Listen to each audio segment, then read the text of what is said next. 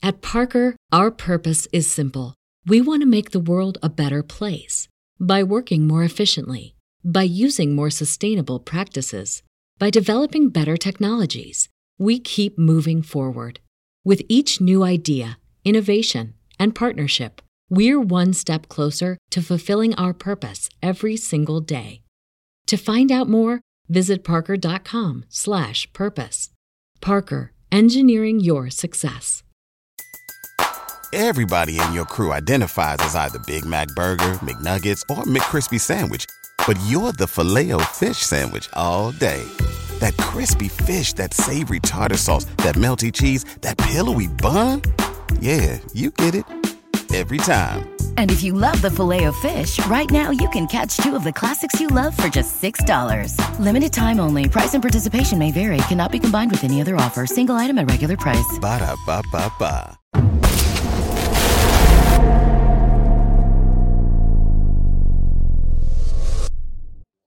Hey, what's up? It's your girl Tamara, aka Girl from Harlem. And this is Ray Daniels, aka the culture referee.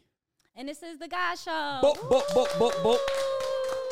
And today we have uh, a good friend of mine. This is a guy that I've always admired. When I was coming up, I wanted to I wanted to emulate how his relationship was with his artists. He never knew that from me, by the way. I appreciate That's that. why I keep asking never for that. glasses so I can be like, yeah. I never knew that. Uh, you know, and this is a guy who uh, has I've watched from a distance make legendary moves, legendary plays. And the thing I like the most about him is that he just seemed like he didn't give a fuck. You know, some people do great shit and they can't wait for you to say, "Did you see me?" Tez was the dude that was doing great shit. Was like, "All right, y'all go home. I don't, no, no pictures, no talking. I'm going." Yeah. So the fact that we got Cortez, aka Tez, on the show, I'm excited. So everybody, give it up for Nah, Tez. I'm, I'm honored, man. I'm honored to be here. Yes. Thank you, thank you, thank you. Okay, so I've been asking you little questions off camera. So, you know, a big Mm-hmm. thing here is where you're from. So let the people know where you're from. Born and raised in New Orleans, Louisiana. All right now. So what was it like growing up in Lu- in Louisiana? What was the music scene? How did you even find the passion to even get where you are today? I mean, um, growing up, I mean, I grew up single parent. Mom had me when she was like 16, so we didn't have much growing up. So the, the poor didn't have much. Living in the hood, the Fifth Ward of New Orleans.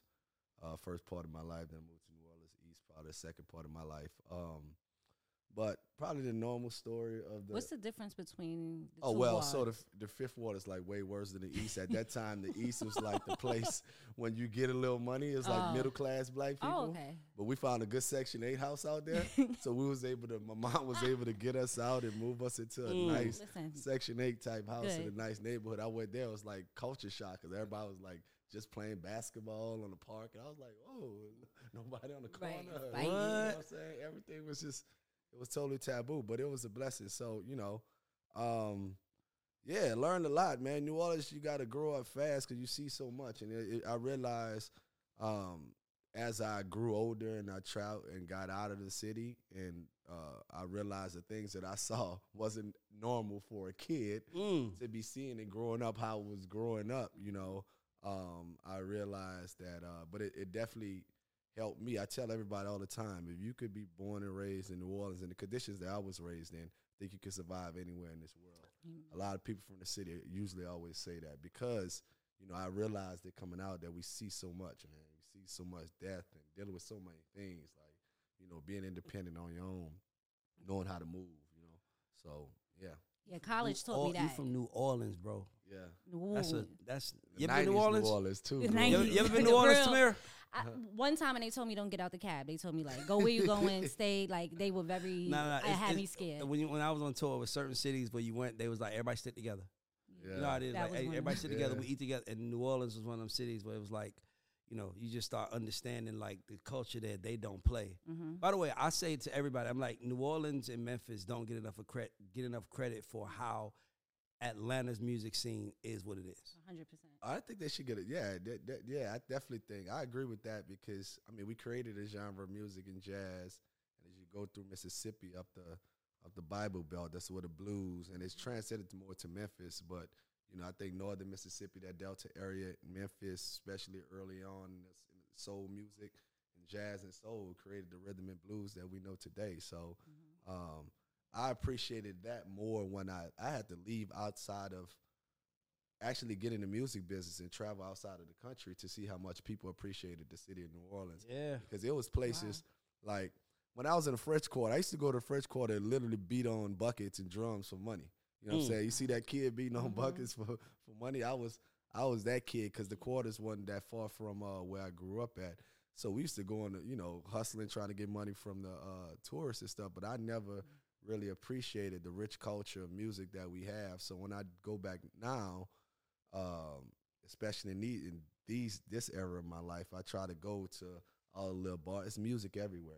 It's any bar, club you go to, Frenchmen Street, you know, it's music all around. So I appreciate it much more now. But it took me going to like Europe and Australia. And I was like, Yeah. "You from New Orleans? Like the music, the culture." I'm like telling me about places I had never been. And mind you, New Orleans is not that big. You can get to New Orleans in 30 minutes, one side to Really? another. No matter, it's not big at all. It had a million people, but the you could get there. I was mad at my mama growing up. Like we moved to the east, and and my and going to the fifth wall, my grandmother's, my grandparents still stayed.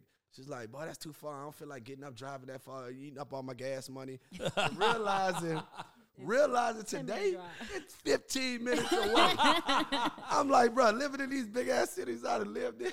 I'm like, man, really? I, I be I be messing with. I like used to get mad at me, cuss me out when I be trying to go catch Yeah. the bus and Yeah. trying to get to my grandma house because she didn't want to wake up and bring me. It was mm-hmm. literally 15 minutes, bro. Exactly. That's crazy. After we thought it was far though, like the east and Down. it downtown. feel big when you're a kid, but when you're a kid, everything feels mm-hmm. big. Yeah. Grandma house feel big. Everything feels like grandma house felt Crazy. big. everything feel big. It's like you a kid. The world just feels like huge to you. So I get that. I see that. 15 minutes.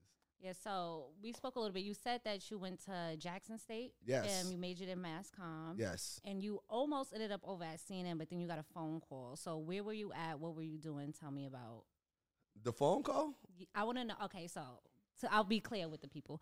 Um, so he went to college, majored in mass communication, um, was getting ready to go work at CNN, and then Lil Wayne called him and was pretty Yes. much like, "Curve then you coming over here." So what were you doing? What was that conversation like? And what made you say, "I'm gonna go that direction"? Um. So um. I was where was it? I was I was getting ready to graduate. Um. This was like High school. No, college. Okay. I'm at Jackson State University. So this is um 2003 fall. Um maybe like October, November sometime. Um I get a phone call from um Wayne, who Wayne was my best friend. So I we met in Wayne was 11, I think I was 14. So we've been almost 30 years now, 29 years friends. That's crazy. so no, we no. met- I, I, where y'all meet? I want to know y'all. I want to know the story. Oh, How we y'all met. meet? So we met at we there's there's a secondary school, seventh to twelfth grade school called McMain in New Orleans. It was a magnet Mac school. Main? Oh, y'all was bad. Like Mac Mac. Like, Like, Mac, like, Mac. Mac, Mac was there too. Oh wow. so me, Mac, Cur- me, Mac, Curren$y, and Wayne all went to school together. That's crazy. That's yeah, we always crazy. at McMain together. Yes. Wow. Yeah, so we was always in the house. Danica So, got to step it up. so it was one of the best public schools in the city. So Yeah. you had to take a test to go. It was a magnet school, so you Yeah. had to take a test to get in there. and You had to maintain a certain GPA to to stay in there. So you know, so it was. Uh, y'all were smart kids, Yeah, we were smart. Oh wow. We All was smart. We were from the hood, but we were smart. We was Got hood you. kids. We was hood. We was hood smart kids. You know what I'm saying? Exactly. So, Shout out to the um, hood smart kids. so the crazy thing is, um, so we went that way, and mind you, seven to twelve. We met Wayne. Wayne was there. It so happened Wayne was. Um, we had we had like the the seven to eight graders had a lunch, and then the ninth to twelfth graders Yeah. had lunch, right? So Wayne was in this drama class. It so happened to shift his lunch period to be on on our lunch period as upperclassmen. Mm. So he was in there picking his head, always walking with a chick. You know what I'm saying? Clean. I'm like, yo, this nigga's walking in my school trying to. I'm like, come here. You know, we got. Yeah, yeah. And he was on our lunch period. You know, so we got tight and cool like that. And then, um, and then he uh he shot himself that same year.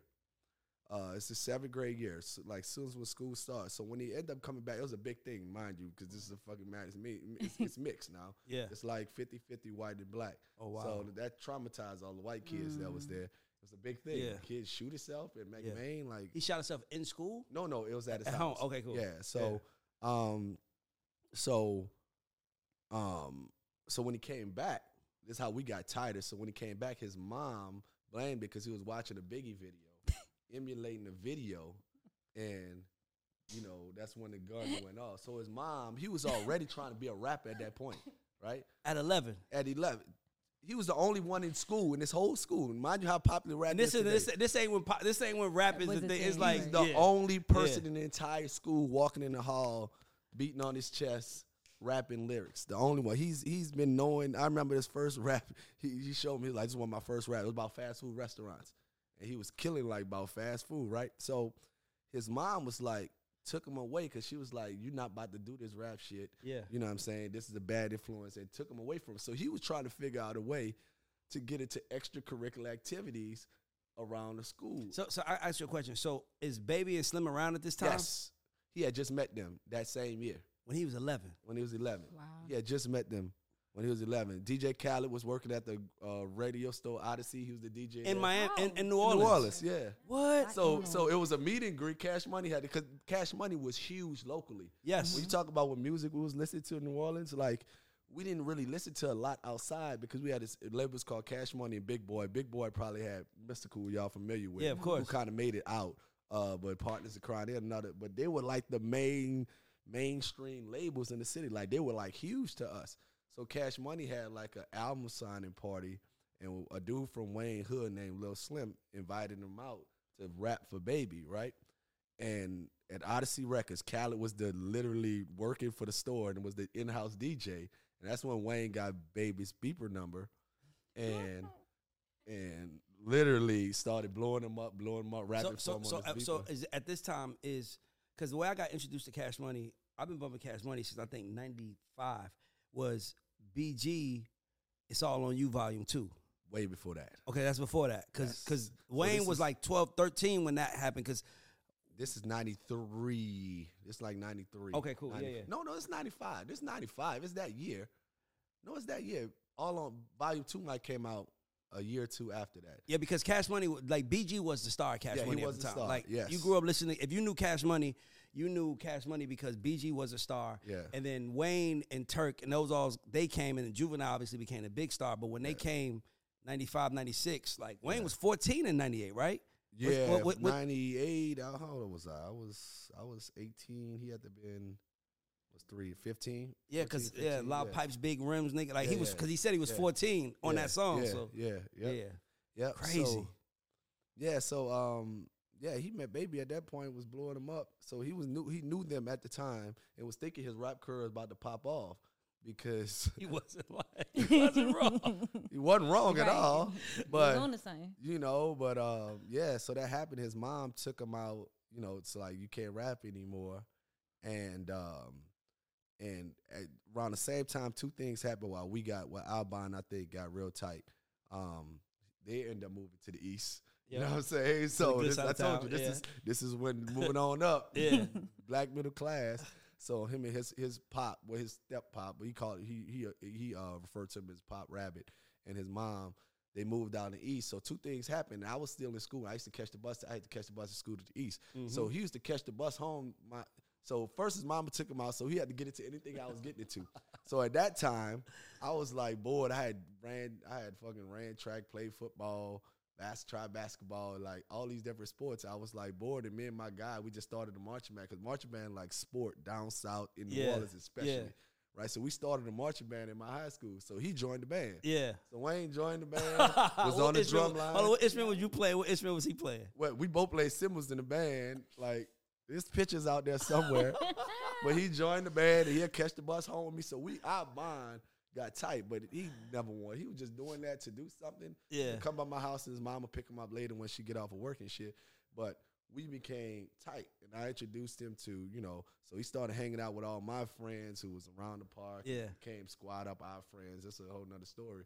But um but that's how our bond got tight. So, um, and mind you, Mack Maine Curren$y, I was Yeah, there. that's we All, we all in school together. Curren$y was not a rapper though. That's Curren$y was crazy. a, the kid would always fly and ahead of the game in fashion. Used to Mm. be like, man, what does he got on?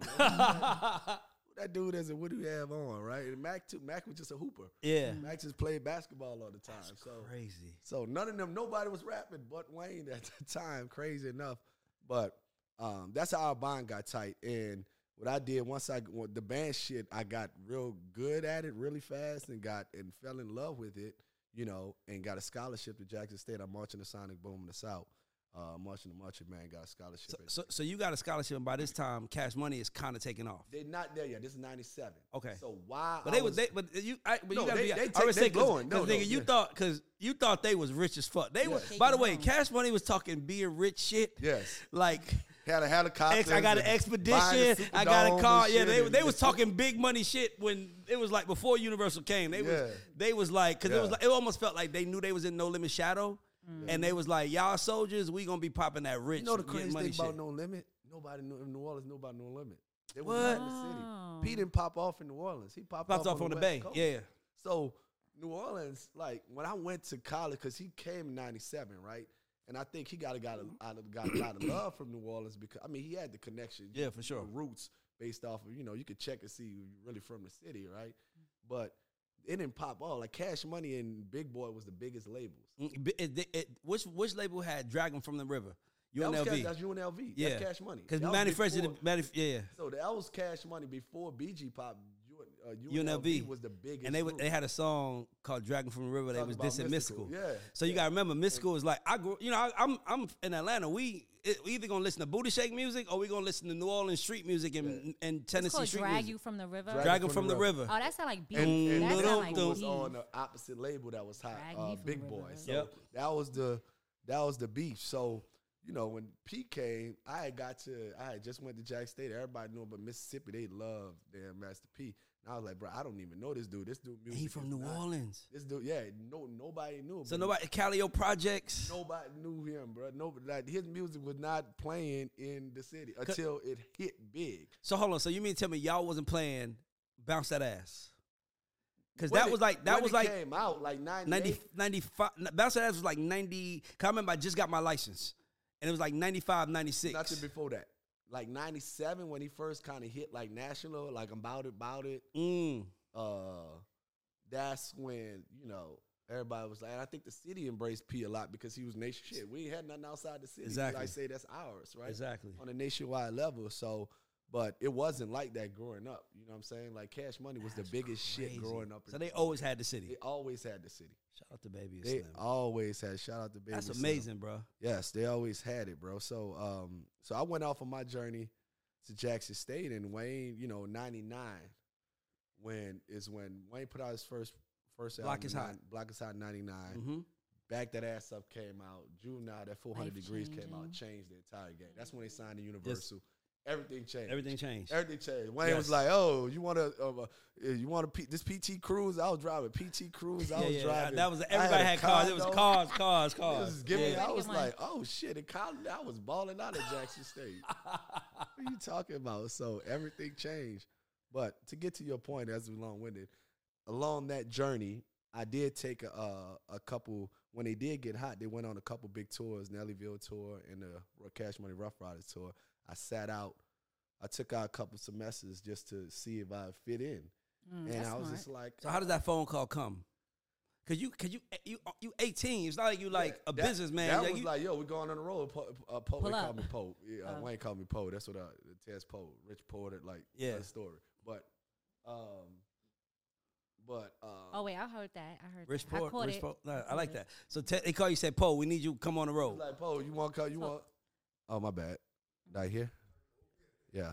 It was like, Poe, you want to come? Uh, you know, we going. I'm going on a. I'm going on a tour. You know what I'm saying? Baby said I could bring two people. You want to come on? A, come on the road? And I'm like, uh, yeah, shit. I, you know, What You did want, your you want to worry parents about your mom? I'm about to say, what's your mom was say? Oh, like- You you're right. Like, what did your mother say or parents? I don't even know my mom even knew this. Oh, she might not. You just left. She might have thought I was still in Jackson. She might have thought I still was in Jackson. she might not even oh, know. Oh, you are out of control. I don't think she knew. Nah, she didn't know at all. Were you scared to take that risk? Huh? Were you scared to take that risk? Nah, I was just living. He I going was with his like, friend. They yeah. driving. Fr- they driving fancy cars. What are you talking about? Who I'm fuck- leaving. I'm I, my mother, if I leave Man, college, them niggas turned. My Let me- mother okay, was- let me say something from his perspective. Everybody in college, everybody I know in college. I know one friend who's on a nationwide tour. Women, that. cars, money, Going- gang.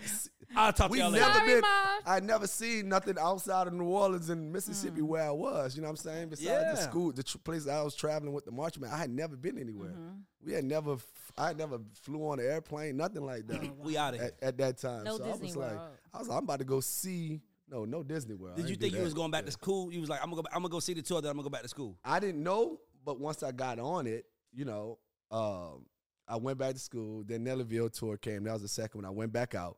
Then I was just like, then I finally was just like, uh, you know, just trying to. Wayne was like, come on. I was like, I don't even see, because I wasn't looking at it as a business at that time. Yeah. I was literally just hanging out, just helping him carry his Yeah. bags and stuff like that, packing up his bags and stuff, and being like his assistant basically on the road. And I was like, uh, I told him, I was like, you know what, this for you. I'm glad, I'm happy you you finally, you know, your dreams is coming through.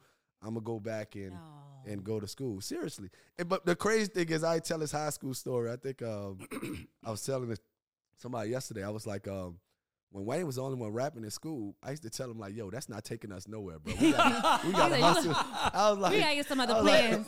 I'm like, our plan, we gotta hustle these books. We had this magnet school, and he throw that shit in my face to this day. I already say I probably probably never go away. He's like, you see, You that shit to told my- me that this shit was gonna take like, us see, now nowhere. you working for me. Yeah. Yeah, I'm like, Nigga, we in Africa right now. Yeah. What- what- Because of this. yeah, exactly. I'm like, I'm like, dog, the rap shit cool. You, you nice, you cold. I'm like, but because at that point, we, I didn't see the business out of it. We, you know, this early night, it was like nobody was popping in New Orleans at all outside of being local. So I'm like, the best situation I saw was these fucking black doctors and lawyers and engineers Exactly. coming back to our school, and we Yeah. seeing, uh, I'm seeing a person from my hood that's went the bu- the, the college route. That's that's making. I was like, that's what we gotta do. We gotta hustle these books and get out of here. He never had that. He never had that. Tez was always on education. Yeah, I was like, this is the way we gotta go.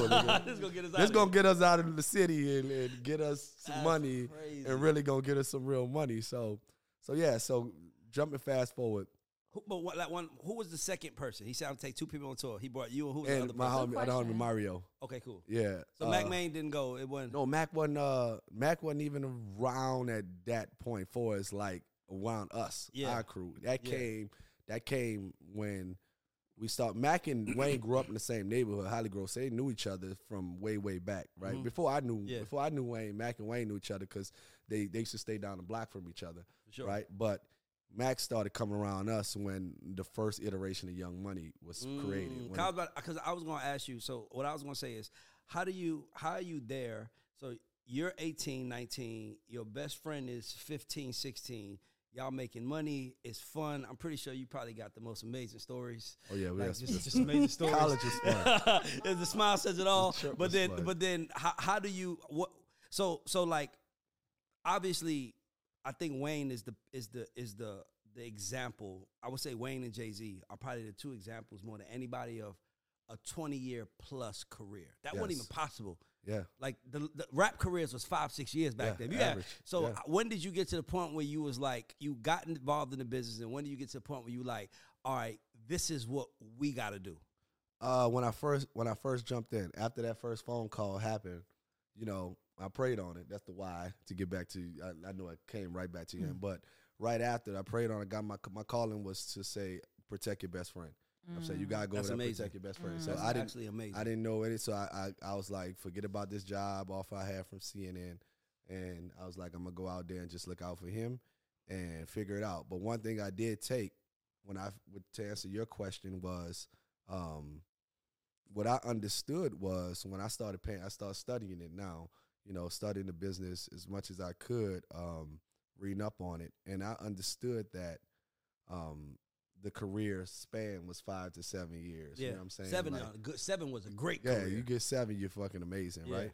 So, so the first thing I told Wayne, I was like, listen, um, one thing I took because I only had, I only could lean on my growing up in New Orleans and my time at Jackson State to kind of pour into this next journey I was doing in the music business. So I was like, um, one thing I understand is Wayne, you know, careers five to seven years. At this time, he was already four or five in. This was 98. this is 04 when I started. So, Shit, he about 99. five years in because Yeah, he's Juvenile up- dropped ninety eight. 90, and he dropped and 99. He dropped ninety nine. So, yeah, so it was already almost five minutes. So I was like, listen, the one thing that we got to do is um, is um, build your brand because careers last. I, I kept it real with five to seven years. Even though I see this, you know, what you're gonna do, you know, what you could be, what I believe, and what you could believe. There is this reality about Exactly. the music business, and I was like, we have to find a way to build the brand for two re- for a couple reasons. One, if you decide to say, hey, you know, uh, I'm ready to hang this up. I don't want to do this anymore. You have something to stand on that you can make money off of. Or secondly, Lord forbid you lose your voice or something. If something happens, we have to have something to stand on, right? So I was like, we have to focus on outside of the music. I have to build this brand. The first thing under the brand umbrella that we understood, we thought about Young Money from fucking high school. That name, 'Cause it was like, oh, Cash Money, the biggest thing. We could create a label called Young Money. You know what Wow. I'm saying? So no way. so so I was like, that's the first thing we knew. You know what I'm saying? That's so crazy. So that's the first thing we knew was to build. Okay, I was like, the first piece we're gonna do. Let's create A label. this this label. So so what what's I'm the saying? next step? See, because like a lot of people, young managers watch this, and y'all are literally the example of like no bullshit greatness. Yeah. Like, but I'm literally listening to you, and you're like 23, 24, talking about a brand.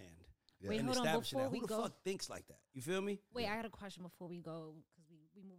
When you said that you got you got a kind of calling to go protect your best friend, what did protection look like? And what was what did you feel like you had to do? So what are you protecting him from? What was your job? It was just being there. You know, that's all I. I, I, you I, trust. I didn't know that what it was. It was just make sure I was present. It's big bro shit. Yeah. It's like it's mm. like that's Yeah. my little bro. I'm here He's for you. younger. I'm here for you. Yeah, you gotta yeah. have somebody I, in his corner. I'm, I'm here. it- for I you, mean, yeah. it's it's not even that. It's like you got so you got looking from this standpoint. Like obviously, time is told, but BG was the original star. yes, Juvenile was the breakout star. yes, mm-hmm. Wayne was the baby. Him and Turk were the baby. So you got to look at it like it. There's no guarantee that Wayne is gonna. I mean, no disrespect to Juvie and BG, but look what happened to. Look at how fast they fell off their cliff. yep, Meanwhile, Wayne had this point in time where, and I always say it's like girls around your age. I don't know what it is, but if you talk to a girl around 35, like 28 to like 35, like they are obsessed. It was something that y'all did in that little 2004 era where he started Yeah. doing squad up mixtapes and rapping. That Yeah. was like. Y'all became. It was like y'all was the goat that demanded that his Oh, base yeah. made him the goat. Squad Up mixtape came when was at when I was at Jackson State too. That was really a precursor to that. Actually, I forgot about that. Cause that, cause you know, another thing, Yeah. I'm so, I like, I like, I'm really a fan of this shit. Yeah. The- especially this era. Juvenile and BG wasn't known for being rappers. Like they could rap, Yeah, but Lil Wayne was kind of like uh, it's like being under Juvenile, who's saying dope shit, but he wasn't like yeah. ill MC. I don't think Juvenile is Lyricist. anybody's Got top. it. Metaphors, 10. similes, Th- He, yeah, yeah, he yeah. Was, he wasn't that kind of a wordplay, rapper. He was yeah. a great song maker. Back that ass Yeah. up. You know what I'm saying? Like Make hits, was a good but not storyteller, Girl, lyricist. too. juvenile, you don't know we Yeah. on fire. Like he was doing that. So Wayne had to eventually establish himself as an MC. And the crazy thing is, he was only he was only when you brought up Squad Up mixtapes, he was only able to do that through Squad Up tapes because, and mind you, nobody had ever had put out a mixtape in New Orleans before Squad Up mixtapes ever. We had Mhm. no that that didn't even that that that didn't even exist Yeah. before uh the Squad Up series. But what it was when when Wayne was with Cash Money, he had to. This how I used to look going to the studio. We used to go to the studio.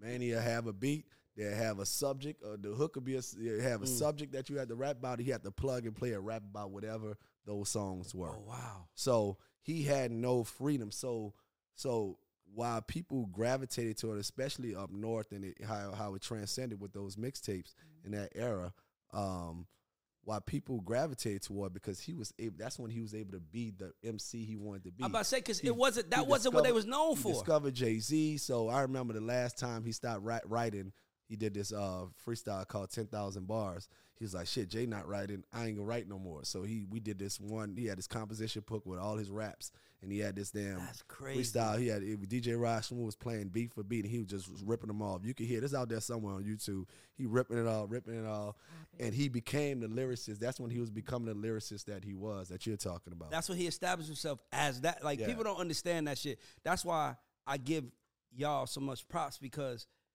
he wasn't. He was more like Cash Money was more like, like it was like flashy. yep.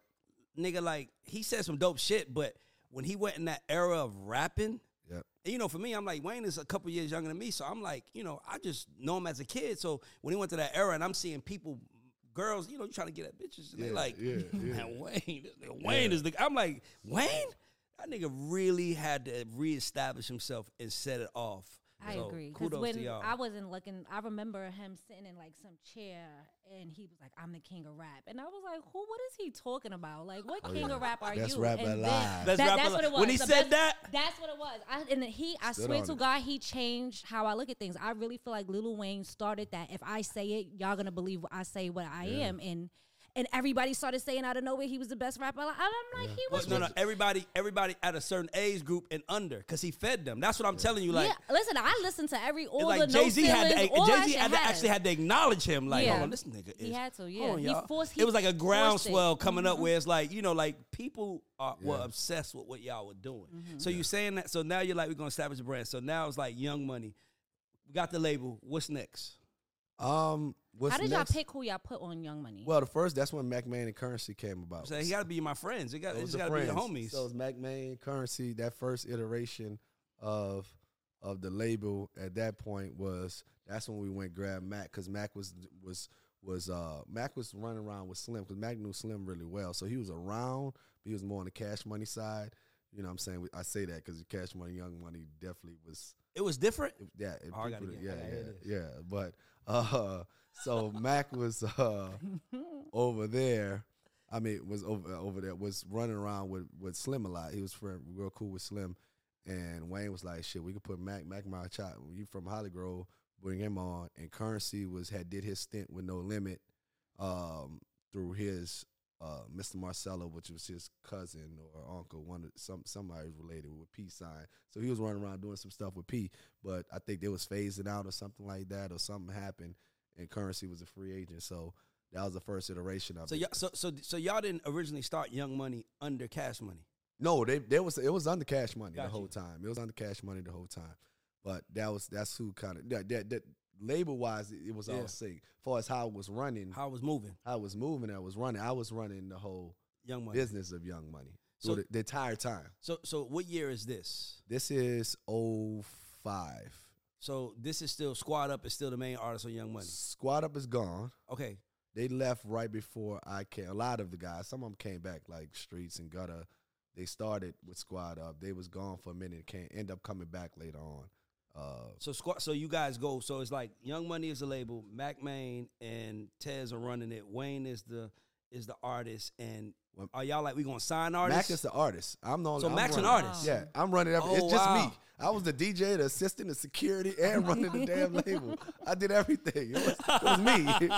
no, it was me. It was me and him. We were just yeah. Mac was an artist. So Mac's an artist on Young Mac's Money. an artist. And Curren$y's an artist on Young Money. yes, Oh, they okay. Cool. artists on Young Money. So I knew. Curren$y was. I knew Curren$y, but I didn't know Mac. I thought uh, Mac always kind of came in on the business side. Nah, Mac came on business side like later, later, like post Drake and Nicki, like that iteration coming, like you know, 'cause So- Mac was on every girl in the world, and Yeah, exactly. you know what I'm saying. So he still was an artist. He shifted like way when later shit started on. really going crazy. Well, he he just he wanted to take a bigger role in helping out as we were growing. You know what I'm saying? So Mac Wayne was like, "Yeah, you could be the president of the label." You Tez like CEO and Yeah. run. You know, and you Yeah. can help Tez out with all the artists and, uh, you know. so you running Young Money. yes, First, art, and the first artist y'all signed is Mack Maine and Curren$y. right. Okay, cool. So they are on Cash Money too. Yes, it's Young Money, Cash Money. They So it's, no a, it's a joint label. So so Yeah. yeah, yeah. So so yes. So it was linked on paper by the label. Did you ever see Young Money when y'all started? Did you think it would produce what it produced? Um, I wasn't sure. And I want to know one more, one more question. I want to know. No, I did you, know. You when know did what? you realize? Like you know, like it's it's dope because I, I love that because Tehran is my best friend, and it's that moment where you look at your best friend and you're like, oh, this nigga's different. Like, oh, mm. we we gonna be okay. Yeah. When did you realize that for Wayne? Where you was like, oh, we good. I mean, I knew he was different from when he rapped that rap about fast foods when he was when we was freaking. But you still when he was saying we ain't going nowhere. 11, You still 12 said years we old. ain't going I just didn't think it was gonna get us out the out the hood Yeah. and and take us to where it took us. You know what I'm saying? But I knew he was different from that point on. You know, I knew his talent. Um, When did you know that we ain't got to go have go back to school? We We Oh, we don't got shit. we don't got to go be doctors. When did you know we gonna be making music money for the rest of our I life? I think um, when I understood, when I finally figured out touring and I got out the Chitlin circuit and went to the hard ticket markets and I saw that, you know, the crowd changed. The crowd, Yeah. I saw the 70%, 75% white folks in the building. I so, can- like, so if somebody doesn't know the difference between, Okay. I was gonna can ask you break that. that down? yeah, so um, Wait, can you say the terms again? Just when hard, uh, Hard. Chitlin circuit and hard tickets and touring. It's like t- touring terminology, Chitlin? doing shows, Chitlin concerts. circuit. That's what all black Chitlin back in the '60s and '70s. That's what all the black artists had to tour Because It's they weren't country, allowed 'cause in they, the- they weren't allowed. they in the weren't main- allowed in the white So main it's chitlin like chitlin chitlin. Like Yeah, chitlin. like Chitlin circuit. Yeah. Yeah. that's what it's called. But I'm Yeah, so they could be like juke joints backstage, you know. So, Yeah. but it's like the club scenes, like playing clubs and things like that. And a lot of us get into, you know, a lot of artists, Brown paper bag money. a lot of get. I was just about to say, a lot of artists get into the chasing the bag and you know, and getting the bag money. But um, as as I learned, especially when I started meeting my partners along this journey, who I'm still with to, today, Sean G. Um, we started figuring out touring. You know what I'm saying? G. Roberson, my partner, I met three years in. You know, he had Kanye, I had Wayne. We came, brought our companies together at that point, three years in. So I started learning a lot. And I had to realize that, you know, even though we was making like and, and I can compare. So it's like the normal nightclubs you go to just doing shows in a club or something like that, not at uh, Roxy or a Fox Right. Theater or anything like that. So that's the difference between like the Chitlin Circuit and like real venues where you playing tickets. Where you gonna see white folks at for the people that, Yeah. that's in there. Yeah, where they, like- they feel comfortable Like to go. stuff, They right. not going they might not go to compound to see It's a show. It's but they'll insured. It's Right. insured. It's Yes. a doorman. Real It's, Yes. tickets, it's a assigned business. It's a start Yes. time. It's an end time. and yeah. those and, and hard tickets we say that because they they get really calculated and and uh, uh, counted and and the analytics just people start paying attention and promoters look at that to see By, if they're by the way, keep, by the way, to back up what he's saying, there are artists right now who are huge that still can't can't, sell reach tickets. that level. Yes. Can't, can't selling tickets is like the moment where it's like you can bring it like that's you can tour for the rest of your and life. yeah, and it's strategy, and it's, it's you could talk, and I had to learn that, and I had to have a car, hard conversation with Wayne, like yo, because we're making like 50, 50,000 to seventy five thousand. This is probably right after Go DJs out, so it's Carter One. I started Carter One was the first album I put out, uh, other manager. That's when I started. So, um, so Go DJ, all that's out, and we running, you know, um, and and um and I was just like, you know, I learned. I was like, yo, um, so Wayne, I was like, yeah, we making 50, 75 a night. I was like, we're gonna have to switch it in order for me to for us to grow. You know, for me to help you grow to like this arena level star, we're going to have to switch this up and get sell these. What what I didn't know, I was just call these hard tickets and go into venues. I was literally, we gotta go to venues where the white people come see you. You know what I'm saying? So literally, I told him, and I was like, but that's gonna take a sacrifice. So I was like, you know, it's gonna be. Uh, and what we did, the first thing we did was we went on uh, Chris. We opened up for Chris Brown and Ne-Yo, and I think Franchise Boyz before us too. So he was like the second slot. I think it was like Dipset, Wayne, Franchise Boyz, or Flip Ne-Yo, and then Chris Brown. Up close and personal tour. It's like Chris' first big Yeah. tour. But Wayne, mind you, he had two platinum albums Yeah. out, 15 minutes. Was, was give me that out? By the, give me that was on the first album. Yeah, give me, give me that, yep, give me that. yeah, so he that they did that was that song together. So he used to come back out and do that with Chris, you know.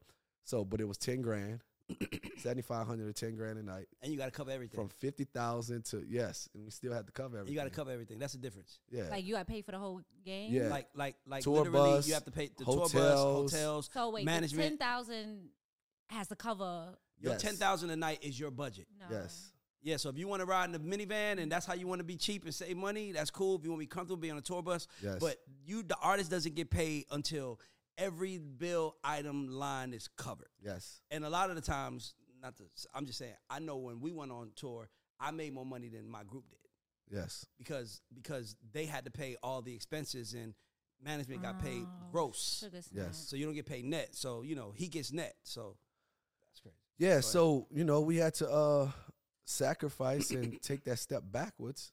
You know, he trusted me, he trusted what I said, and it's like, all right, this is what we got to do to get there.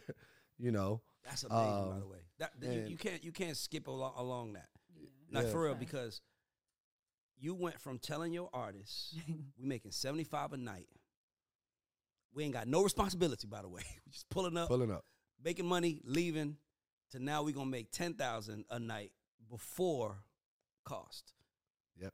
artists. That's you know how hard that is. It's like what motherfucker. Yeah. Because if it don't go right, you're out. Like if it don't go right, it's like you can never say nothing again. But why wouldn't the label cover the cost? Why would they? Because I'm out here. Pro- y'all get all the money. S- sometimes they do to get. No, I'm saying, but like support, at, that, at where at he's that at right now, Yeah, we they're not didn't- gonna offset his costs. It wasn't put like this. Yeah. If He had Wayne, Go no, DJ hear me out. If- no, stuff his, no, you're mhm. missing it. Here, it's not. You look at it wrong. It's not about what they. It's about. It's not about what he was worth in this world of brown paper bag money. It's what you're worth in this world of hard tickets. Mm-hmm. So like there, so it's like it's a difference. It's like you got to build your touring business. I can name acts right now that you've never heard of that are getting hundred thousand dollars a night because that's the way they, they have built a touring business. They Yeah. they ain't go because when you when they putting tours together, they trying to figure out okay, we know our guys gonna bring in this many seats. We're gonna Yep. call Tez because we know, and they don't know how many guys seats this guy gonna bring in. So it's like it's a risk. Yep. And uh, by the end of that tour, they ended up switching the spots. We ended up going right before Ne-Yo. Like French, I I, can't, I think it was Dipset that was after us. It was like, nah, we're not following Wayne no more. So they was like, you want to get this spot because he was like, that 15 minutes. We were just hitting them. We had Record after record after record. shit. he was killing it, and that's what he said. He was like, I'm gonna give them the hardest 15 minutes. They gonna wish they would uh, booked me, put me on another bill. So he went with that attitude. Then he'll come out, do give me that uh, with Chris at the at the end, and Juelz I think was doing Run It. So it was that album, Yeah. right? So they'll come back out at the end. So we was getting a big look because it wasn't that many people when in the early slots, but we'll come back out and you know that audience started Loving you know loving him and and after that I started getting different type of calls, different type of conversations. And what I also was doing to go back to your fir- the first part of your question in building his brand was I was trying to um, figure out how to expand his brand outside of music. So The skater boy. like no, not even not not that far now. I'm just talking about just uh-huh. deals, endorsement deals or what have you. And it was a it was such a challenge early on because at this point, you know, the world didn't look at hip hop as what it is now, as Yeah. being marketable Yeah. and especially on the corporate side, they didn't understand the magnitude of what hip hop was going to be. I saw that by looking at the audiences and understanding the audiences that was coming out every night, mm-hmm. and then leaning back to my advertising class that I had at Jackson State, understanding how these corporate companies look at their consumer from a very young age and try to make them loyal buyers throughout the entire brand's history, right? So I started paying attention to all those things and uh, tell a story a lot. And um, I tell a story a lot, but you know, I went to a couple of those rooms, and mind you, I'm young as fuck. I probably look way younger than what I was. I was probably like 25, 25, 26, if that. And you Uh, have the and you also have the perception of being one of Ra- one of Wayne's posse. Yes. How so I have that America look perception. So he I'm has to looking prove young. that he's not that. So Okay. I'm looking young. So I'm going to these meetings, and they wasn't taking me serious. You know what I'm saying? They want to take it. Then I'm trying to sell a guy with tats in his face, Right. grill, a fucking diamond grill, and rapping about what he rap about, right? So, you know, I was getting in some of the doors, but you know what? So I had so two things end up happening. Well, one the big thing ended up happening is, um, and the reason why I wear these glasses to this day because I tell a story. I tell us I got 20/20 vision. I don't wear glasses, right? But so what I had to figure out was I had to ha- I had to nullify the room in order to give them a beat so they could hear what was coming out of my mouth. Nullify the room. Yes. Okay. So what I did was I put these glasses on, Mm. so that made them feel comfortable Wow. to start hearing what was coming out of my mouth. So that's why I started. White You know, when we, when we the story behind these wisdom frames was, you know, this became my superpower. The opposite of Clark Kent. Yeah. When I put these glasses on, became my Superman Yes. superpower and the story behind these glasses, these frames, right? But that nullified the room. And then my when I closed the first deal, the golden ticket was, you know, uh, I think it was Pepsi, um, old white CMOs, summertime. I was like, uh, hey, you know, whatever the name was, uh, do you have a granddaughter or a daughter that's a teenager? I was like, call them up on the phone and say that you're in a meeting about Little Wayne, you know. Smart. Call him on the phone. Oh my God, granddad, you're my, my God, my granddad. da, da, da, da." We had a deal off it within 24 Wow. hours. Smart. So that's how I first broke the door of getting Wayne into the endorsement side. And all he had to do was show up and execute, which Yeah. he did. Yeah. And it started rolling from there. So now y'all rolling. Building brands. so, now, so I'm now building you the brand. established a brand. Y'all rolling. when do you when does okay let's let's start signing artists because it felt like y'all had like 20 artists at the same time Yeah. So when so curren$y left after Where we- y'all we- based out of? uh, at that point, this is um, after hurricane katrina Al Curtis we moved. He went to Houston because he went to school at University of Houston for a year, and then we moved to Miami right before Hurricane Katrina. So 05. So he in Miami. We moved to. We've been in Miami, and that all that time. I moved to Atlanta. He moved to Miami. Well, I was kind of both places, but sure So you was here. I was here. So you're responsible for the Nicki Minaj Deb situation. no that, that was I'm really trying to figure it out. I'm out. not. Re- she was signed to us, but I wasn't manager at the time. I ended up. We started managing Nicki probably at the end of her first album. We because we think we first put out um, Super Bass. So uh, with the Nicki management, but I was around with the Deb, and before that, Diddy was managing her. So she was going Fendi first, and then I think it was Diddy, and then it was Deb. I don't know about Uh, Diddy. So y'all cannot take credit for Nicki. I That's never it. That's tried. all I'm I saying. never did. Who? Atlanta. No, but she the Atlanta broke her. Like that DJ Scream I'm leave mixtape. it alone. you heard it from the man hey you called for it you said it What? Stick so with it who now. did, hey, he said uh, it now Tez, I wasn't even Playtime going is there. over. I, Playtime give, is I, over. I Who shout out to is over? Deb. Shout out to Gucci. Like they, they really. So who did Playtime is over? Uh, no, we didn't put that out. That was all her with those relationships. So relationships. to me, but- but- she broke but, but let me ask you so no no so, what i'm asking is is that Atlanta. hold, hold on Sorry. I, I, I want to make sure i get the timeline right because i didn't i forgot about the nicki deb gucci thing i didn't know that so so you guys start young money wayne is in miami Mm-hmm. you live you live in atlanta and y'all saying we got curren$y left and then what happens after that we was signing. We was you know, we working on Carter three. Right, we in that mode. Um, but you know, he still we still want to build a label. So, um, we still wanted to build. it. Mac was still around, but that's when you know Jas Prince came up to me. No, that was, Nicki was first. Who so- was first? Let me, try, let me think. Who was first? Who was first? Nicki or Drake? Um, or Tyga? Because they all came around the same year. This all came around the same year, but it was different story. I can't remember what came first. The Nicki situation came because Wayne did one of them come up DVDs for Fendi in New York. You know, remember them DVDs Yeah. they used to hand out? hand hand hand, yeah, hand, hand to hand. So uh, French was doing it uh, back there too, right? So Coke boys so he was doing so he did one of them DVDs and Fendi who was doing the DVD, he put Nicki right behind Wayne interview. So when we got to New York, put our tour bus, Fendi was like, yo, yo, I got this. You know what I'm saying? So he strategically put Placed her. Nicki's rap freestyle right in behind Wayne's interview. Mind you, we go we go fast forward through all that shit to Wayne's interview. yeah And Nicki pop on. And Wayne was like, yo, who the fuck is that? He's like, yo, who who who this DVD for? Like, who do this? He's like, man, call him. 'Cause he didn't even her. care he just probably like i'm on it let me see what i did her. exactly Find her. So that's how Nicki came. so y'all find nicki We and find is Nicki. nikki with anybody or she just with fendi She just with Fendi. She just with Fendi. Uh, um, one with anybody. And I hear Fendi, and he was like, yeah, he f- flew out.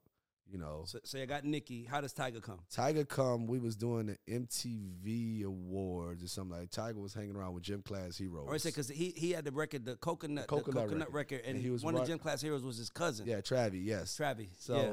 so Travie was introducing it to us, and him and Wayne hit it off, and we was just like, oh, okay, you know what I'm saying. Tyga, you know, Wayne took in took a, a liking to him. It was like, yo, I want to fuck with him. fuck with him, and that's how he came around. And uh, Drake was Jas. So Jack calls you and says what? Jas called me and said, yo, I found this kid on MySpace. Tez, you gotta hear him. I would love to see Drake's old And I was MySpace like- page. yeah. I was like, I think it was out here, man. And I remember just first hearing, I was like, first thing I thought of, I was like, yo, I ex- I could, I can understand every, Every fucking syllable word. coming out of his mouth. Every word. I was like, I've never heard somebody. He had a song called this. "Replacement Girl," and he was rapping so clear, like It was like clear. I had never rap. heard that. Yeah. So it was that same tape. It Yeah. was that comeback season mixtape. And I was like, yo, I never heard nothing so crisp and and, and clean. Like I'm like, yo. I was like, yeah, we gotta fly him out. yeah. So um so um um so we fly him out. And when I saw him, I was like, "Oh shit, nigga, you light skinned too?" man?" I was like, I had saw. I was like, "Damn, you Canadian?" Because Drake, uh, Jas told me he was Canadian. I was like, "You Canadian and you light skinned and you rap like this?" I was like, "Oh Get yeah." I was like, Get outta here. I was like, "Yeah, yeah." So y'all Yeah. signed. What so- kind of artist development did you do for Drake? Um, Or for all of them? for for that time, the Drake play was You know, he was here. We was in Atlanta. We was we was in Atlanta. All this Yeah. shit, all Wasn't this shit like had- Hot Beats? Yeah. We was at Hot Beats. So the first thing we did was, you know, what can we do to, you know, to catapult Drake on that level? So y'all knew Drake was in your mind. You knew Drake was the one. It was like we going okay. I knew he was the one. I knew it from oh, wow. from the jump. I I didn't know it at that point. Yes. I didn't know it at that point. I knew it a little bit down the line. I'll tell that story. I knew a little bit down the line, but I knew that he had he could rap really well. so the first thing we did was let's put him on a song called Ransom, Mm-hmm. where he just rapping Yeah, right I'm next. go- Wayne is the hot, Okay, yeah. the hottest right now. We we on fire Yeah. going into Carter three, right? And we was like, if we gonna put them right next to him and just have 'em just just bars, Yeah. and that it should work. Then we put like money to blow forever. Like we put out, then we just Yeah. dropped a couple more, three or four more songs Yeah. and he just the buzz the buzz just kind of started happening you know what i'm saying nikki uh nikki was here and the nikki the nikki wave and buzz came literally off of deb and what they did for her in the streets of atlanta that's how she started that's how she started i didn't i didn't i'm not gonna take Wait, I'm credit trying for to be nice over here, and you keep making said these nothing. faces at You me, the and I'm gonna come over it. here. And All I'm saying, all I'm I'm saying, all I'm saying, this we got we getting it from the man's mouth. that's what that mixtape like so, that put her on the road the itty bitty piggy and all I that know her like, from that Playtime wasn't me that was so I that don't was that wasn't us That's that not was how I got into that was that was her management so team she on, so she That was on some Young manage- Money, but her management team is moving around. Yeah, her management You team. managing y'all appreciate them? y'all appreciate that. I by wasn't the way. managing. I wasn't managing any of them at that time. But Drake came to me. I'm only managing Wayne. Drake was the second person to come to me and ask me to make him a superstar. So I was originally recruiting Drake just for Young Money So you the at star the label. maker. So what you are. Mm-hmm. just as I'm just a, mu- I'm the executive. I'm running the label, right? So when Drake came to me, because I never, like I said, I never had any intentions of managing anyone else. I only came in this shit to help my friend, right? Yep. So it was nothing in my mind said I wanted to be a manager and manage a lot of clients. Mm. Drake, just the second person to come to me, was like, "Yo, Tez," you know what I'm saying? Uh, and this time we had Kanye. We had got Kanye. Well, my, I met my partner G Roberson. Shout out to G And- Roberson, Gene, and yep. Al, all yeah, yeah. So we that was early 2007. Drake came like a little bit later in 2007. So he knew we had on the management roster it was Wayne and Kanye Yeah, at this time. He went, he went in. Yes. So he was like, "That's my that's the two people I want to be like." He was like, "I would love for you to manage me, Tez." You know what I'm saying? And Yeah. uh, you know, I see how you roll with Wayne and stuff. Did, did, you were you worried about how Wayne would feel, or Wayne was cool with it? I definitely was worried about. I asked him. I had to. I wasn't gonna do it without asking and giving his blessing. So, because I didn't, like I said, it took me by surprise. I was like, "You want me to manage you?" Yeah. I was like, "Nigga, Yeah. "I just started. Really, I'm Yeah. really just literally. This, I'm only three years Yeah. in. You know what I'm saying? So, um, I was I was only three years in. So I was just like, um, man, um, all right. I was like, let me check with Wayne. Yeah. Wayne was like, well, shit, man. uh, You know, if he gonna be over here, you gonna get him over rather here. be with you anyway. then yeah. might as you know you might as well be over that too to make sure it's successful for all of us. I was like, bet. What's the most difficult thing about managing Little Wayne, and then the most difficult thing about managing Drake? I think um, it was a hard lesson, right? It's, it's probably the reason why my management. It was the reason why my management, um, my management situation ended with Drake at the end of our first initial term. It definitely was the reason. But I had to learn because I didn't know. Like I was only three years in, right? And mind you, Wayne's style was totally different from Drake's style. Like Wayne was the one. Wayne trusts me with everything. Like Wayne just tells, just go make it happen. Tell me what we're doing. You know what I'm saying? So it wasn't a lot of communication. Wayne only wanted to know what I gotta do. Was it? He he put that much trust in me. Like he saw Sure. something. He saw something in me I didn't even know I had it myself at the time. Right. Sure. So, so that's the type. Of, so I went. I led with that same. That's the only thing I knew. So I led with that still that same style of managing with Drake, and not understanding Drake was the one who wanted details, information, and wanted to be. So I used to pull up. Mind you, I all the deal, everything worked. You know what I'm saying? Made him a superstar, and you know, and and really really fast, and got him plenty of opportunities. But I didn't know. I, I left the door open for other people to come in later on. educate Once I made him a superstar, I mm-hmm. left. I left mm. interpretation for people to come in saying, thinking that, oh, you did this for, you know, you did this on your own because you was Drake because he didn't have the information and knowing what was going on to make him all the moves that was coming going on behind the scenes to take him to that level, right? So it allowed a Judas to come in and and you know once he was already a star at this point, you know what I'm saying? Two platinum albums uh, allowed a uh, person to come in and try to sway him to thinking different. You know, so Yeah. I I learned that the hard way. Is that ended our management relationship? You know, so I had to learn like, yo, you know, these people are different, and we finally, you know, we super tight now. Like our friendship is super close uh, because it was real and authentic. But we went like probably nine months or a year with a rough period where you know uh, we went a, a whole rough period for about a year till we had to man up and look. You know what I'm saying? He understood at the end of the day all the things. He finally came to the sense of all the things we I did do for him, and you know we had the talk. But and I had to own up to I should have known. You know, I wish I would have asked you have known to you know what you really needed. You know what I'm Mhm. saying? If you needed community, it was no problem for me. It's not like I was hiding something to You doing just anything. doing what you knew how to do. I just was doing what I knew how Wasn't to do. Like if you want to be on these calls or if you want to know step by step by step, you know, Wayne is one like tep, hit me when it's done and let me know where to go. Yep. You know what I'm saying? And sure. And so I had I learned a real ex- a learning lesson from that. I, that the lesson I took was each of these artists are different, Yes. and you got to understand, you know, what what it takes to make them move and the manager style. You have to. Is it hard? proceed. Is it harder to manage a female superstar? Absolutely. Ah. Absolutely. What's the difference? I mean, female. Huh? I mean, females just come with extra. Even when we started managing Nicki, right? Um, when she left that, she came out to us some management, you know, because it was right in house. And she asked us to manage her. It was just like, um, you know, it was the little things we weren't thinking about. We weren't thinking about glam. We weren't thinking about, well, I can't fly in the same day because I might be bloated when I land. I can't fly in for a photo shoot the same day because I might be bloated when I land. You know what I'm saying? Shit you got to Like, think about. stuff I didn't know. I was like, what? Wasn't even Why you the radar. cancel it? We canceled the shoot because of but it's something that we had we had to learn Mm-hmm. on the fly. You know what I'm saying? We had to learn on the fly by dealing with a with a like that whole that whole thing, glam and uh don't kill me women, but that emotional thing is real. You know what I'm saying? Don't Right. don't get a man and pillow talk coming to situation. So it's a Makes it lot even of harder. you know, that's Mm-hmm. uh, male male managers and uh, and the other guys coming in that might not be the right type of dudes. You know what I'm saying? Like in the head. yeah, you got to think about it's it's it's it's a it's a very real thing. But most of it was just about you know the preparation that women need, you know, to get themselves together to be you know to be on point. So we had to learn. We had to figure that out, that learning curve out to uh, understand uh, how to manage Nicki. So everything you had going on, if you could do anything differently, what would you do? Like, I don't think I'll do everything differently. I'm a firm believer. I'm a firm believer that um, you know, all those mistakes, even the detrimental, the one, you know, that it could have been financially maybe, you know what I'm saying, or even relationships at the time.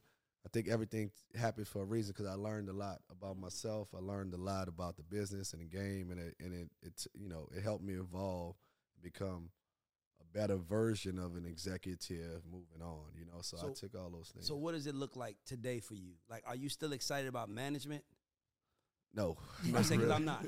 nah, nah. Like, like, so that's my manager was like Nah, disrespectful, man. low key, like low key, like. I mean, just because just because how management is set up, you know, management you you you you know, especially me as a manager, right, who was heavily involved in A and R and picking records and putting together records, sequence, like all that shit for Wayne. Like I did, you know, Wayne just dropped hundred songs on me, and, like pick the album. You know what Mm. I'm saying? So I, you know, or or, or you know, for us, you know, especially our, my, me and my team, you know, we have a, a a bunch of different skill sets. How we built our management company, you know, that literally is a one stop shop for our artists. So on the management side, if you just get in the commission, and these artists literally could just say tomorrow, I'm I'm, I'm not feeling well. And you're gone, and we put in all this like it's certified babysitter It's twenty four seven. Like you have to sacrifice yourself in order for someone else's life. And if you're doing that and you have no ownership, and these labels are making, you know, they could they they're reaping the benefits forever from the the Ever. especially for us. Like literally, Blueprint Group was the label for Young Money. Mm. The Thought Tank, you know what I'm saying? Baby and Slim were great partners because they gave, gave us all the money Yep. that we needed to support uh to support these ideas I had, but all they had to do was literally cut the check. You know what I'm saying? And give us back us up with Universal and the infrastructure. Because I was coming there like, baby, we're gonna put this out, we're gonna do this, we're gonna do this, and this is because the our, my our management team was literally the thought tank of building out these rollout plans, picking singles, you know what I'm saying, marketing plans, like all that. We was just going to Universal for support to amplify it, you know what I'm saying, and all the things that they added on top of it. We definitely was steering the ship for Young Money, as in all the acts on Young Money. We but we had we had no ownership mm-hmm. in the asset. You know, so that's the that's the problem with management that I have. You know, you could put all this time and energy into an artist and a client, and you know, you learn that you can have, you know, as they grow, there's some type people think white is better. Like it's a whole lot of stuff that happen uh-huh. in this business, you know, and then, you know, they think they may need a bigger manager just because they get into a certain level and they'll leave you high and dry. Mm-hmm. They'll leave you high and dry. You have nothing to show for it. Yep. You have nothing to show for, it, especially if you stories. invested in one person, then you might just be back, you know what I'm saying? You might be back Yeah, working trust- at McDonald's or something like that, you know? Wait, so when did things kind of get weird, or like when did y'all notice something wasn't right with Baby and Lil Wayne? Like, Which time? I came in, Not it was like that. let's go with the first time. Like when I the, mean, when that's that's first why Wayne weird. first called me. I mean, that's why Wayne first Oh, called me. really? Because because he he needed somebody somebody to to handle his see. Yes, he needed somebody. need he didn't somebody have a lawyer. trust. He didn't have a business manager. He had never really got paid anything. Um, What do you mean never got paid? Never got like, paid. what- he got paid like with cars and got goddamn a few dollars after the tour and and at what point when you say he never got paid anything? Where were you at when he wasn't like what was I? This like is when I not still was in you? I mean, where was he at in his career? Like he was early. It still was early, early. but it's still two Oh, platinum yeah. albums out. Oh, so, got, no, this is two platinum albums, had and two I'm not platinum getting But he had two platinum albums out before he was That's what I'm asking. Yeah. Before he was 18. Yeah, had two two platinum platinum albums out. So With we no had to. So we had to. Uh. I literally was brought in to get him a lawyer, get him a business manager. So I had to figure all that out without knowing nothing about the business. And then, you know, literally was like, look for other labels. That's when we went met with Jay Z at Def Jam, No. and and they didn't.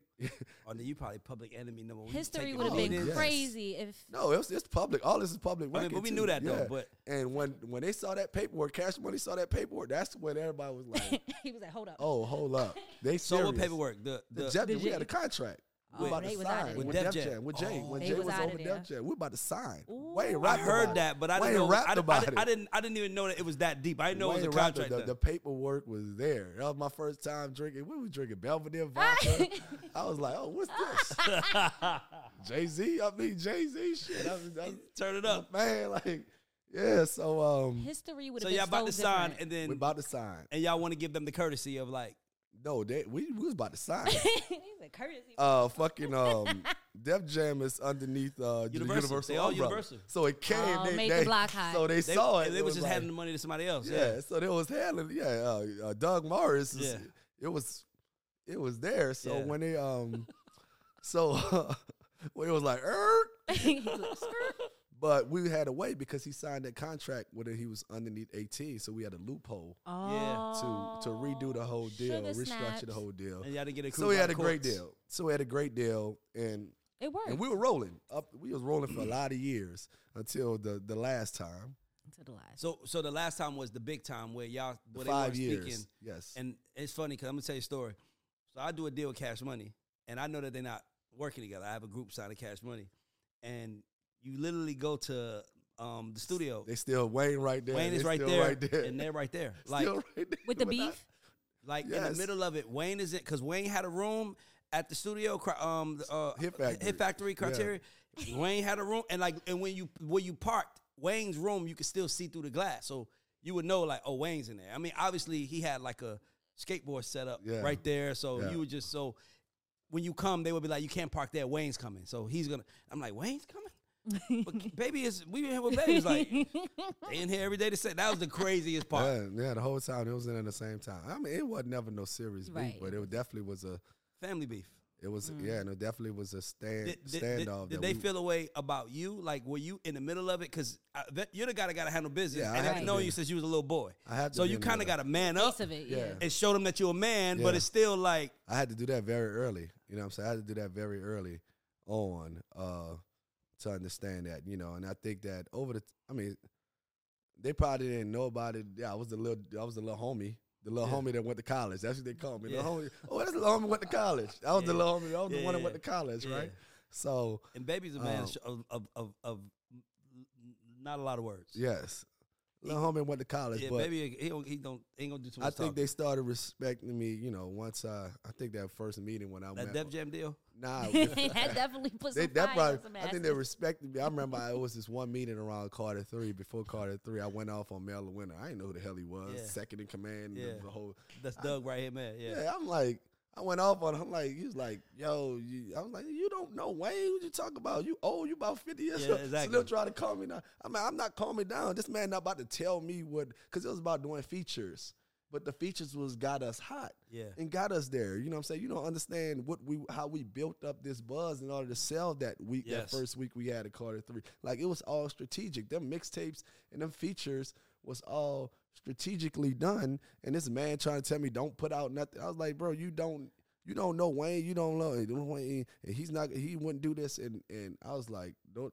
I was like, all due respect, I don't even know who you are. Mel old was a man of not, not that many words. He And would we just was- sit like Doug's little man. and we was at it, and I think Slim and they looked. I was like, man, this man gonna really stand up for it, you know. And then the money, and then we started.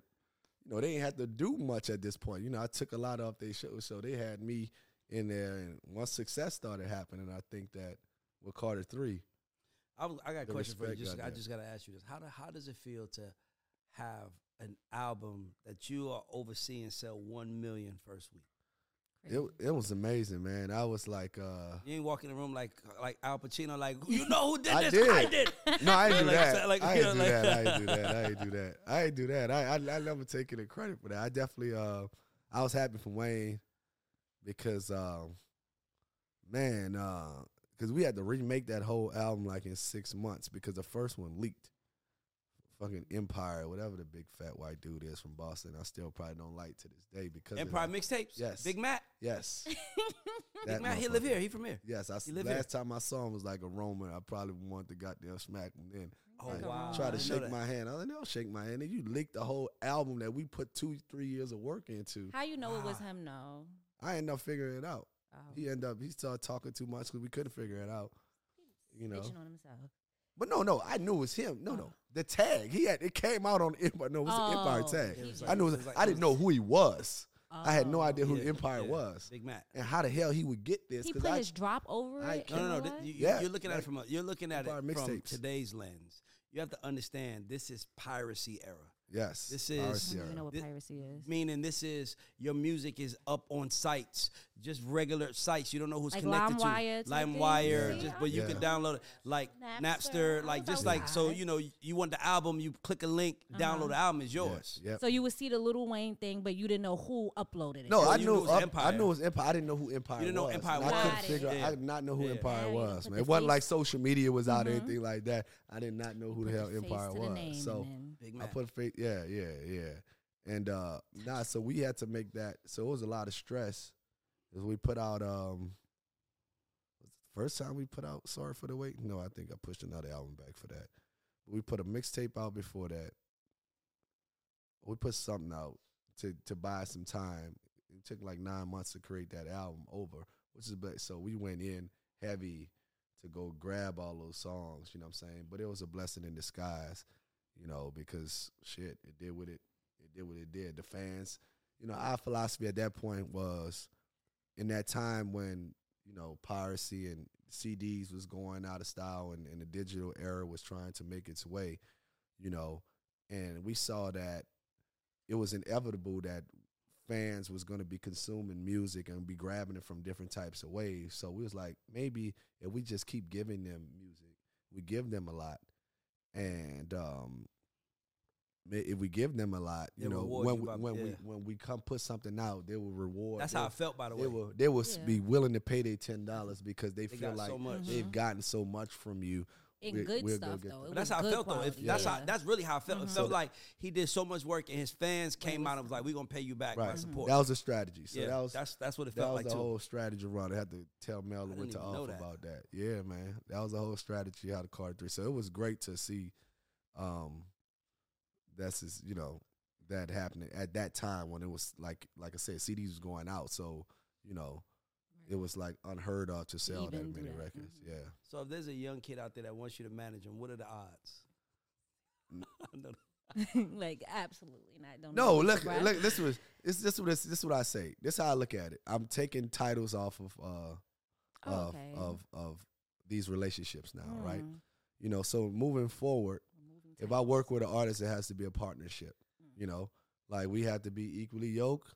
You know, I come in, I do my part. If I'm bringing in, you know, my relationships, all the things that I bring in as an executive, and you bring in your creativity and talent, we're looking at it as a business deal like that. So we're owning this company together Yes. that's distributing this music, that's cr- that's creating this merch or whatever we do, so that I know my time vested into you.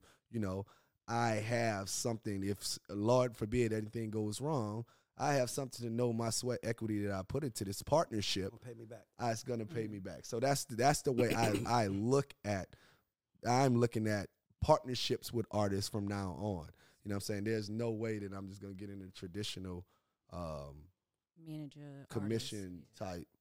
I mean, unless it's like I really love it and it's crazy. If I see It's it's, already gonna moving. be It's- it's Right. paying you day one. earning, and pay for day one. I can see it's gonna be worth it like immediately. You know, other than that, you know, it's gonna be like a. That's how I'm looking at these situations. Partner, we we're creating a genuine, we're creating a company together. So, Right, I like so that. basic interpretation. So, if there's a young Tez watching this that's like, I want to do this. We heard what you did. What would you tell somebody young that wants to be a manager, have an artist that they think is talented? What would be the first piece of advice you would give them? Um, Because you already have a mentorship program, so you Yeah. probably, you do this every day. I mean, if they come up to me and say they have an artist, right? Um, I would tell them, and they want to be a manager. I was like, I would tell them that's a couple different core traits that I, I think about when being a manager that you might have to have, right? Um, on the flip side, from them personally, I'd be like, you know, you got to be a hustler. You got to be, you know, not afraid to speak and, and be extroverted in a way to, especially at the right time, to look and seek opportunities. You got to be a savant for knowledge because this business is uh, forever changing and evolving, and you have to stay ahead of the. You have to be knowing what the trends and what's going on for the sake of your client.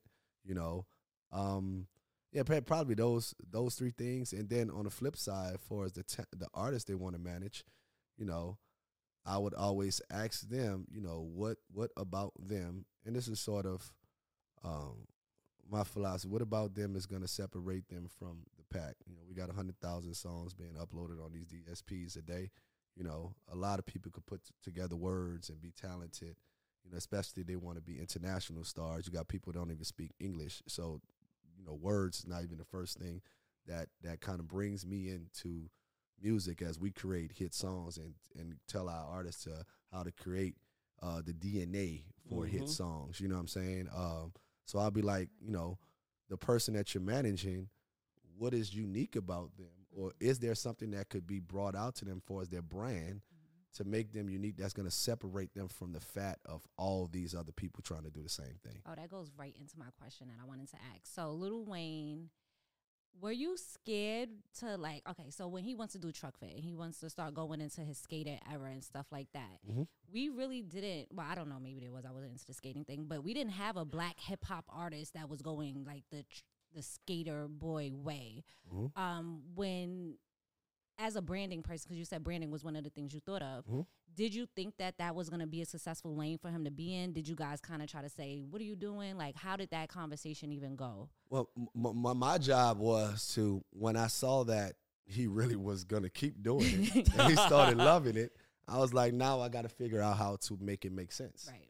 So that's when I had him on ESPN X Games. I had to start playing the pieces to create the brand and narrative around it. We could create a Rebirth rock album.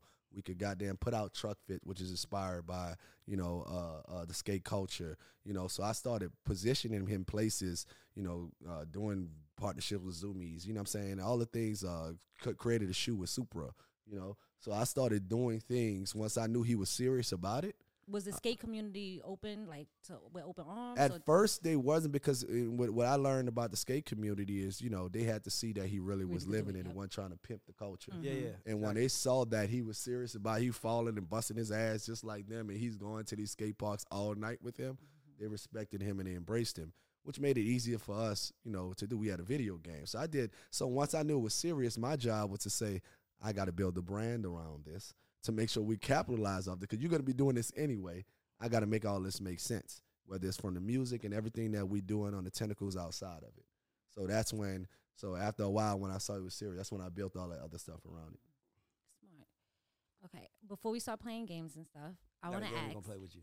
yeah, it is. It's good. Um, so how do you protect artists from themselves? So like artists, they have their own lives and stuffs and and habits that they like to do and recreational things. How do you protect artists from themselves? Man, oh boy, that's a good question. Um,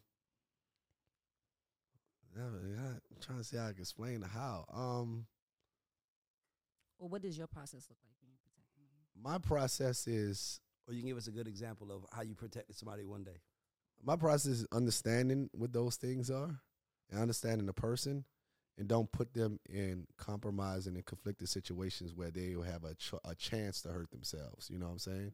So it's in some cases, you know what I'm saying, and when we managed in Yay, it was the right decision to say, hey, no more press. you know what I'm saying? yeah, that's when we was when we Blatant when he was that when he was underneath our umbrella, he been going and coming, going and coming over all these years. But you know, there's no more press, or you know, uh, even uh, with Wayne, you know, certain situations, certain. I'm not gonna put him in a fashion, you know, go after a.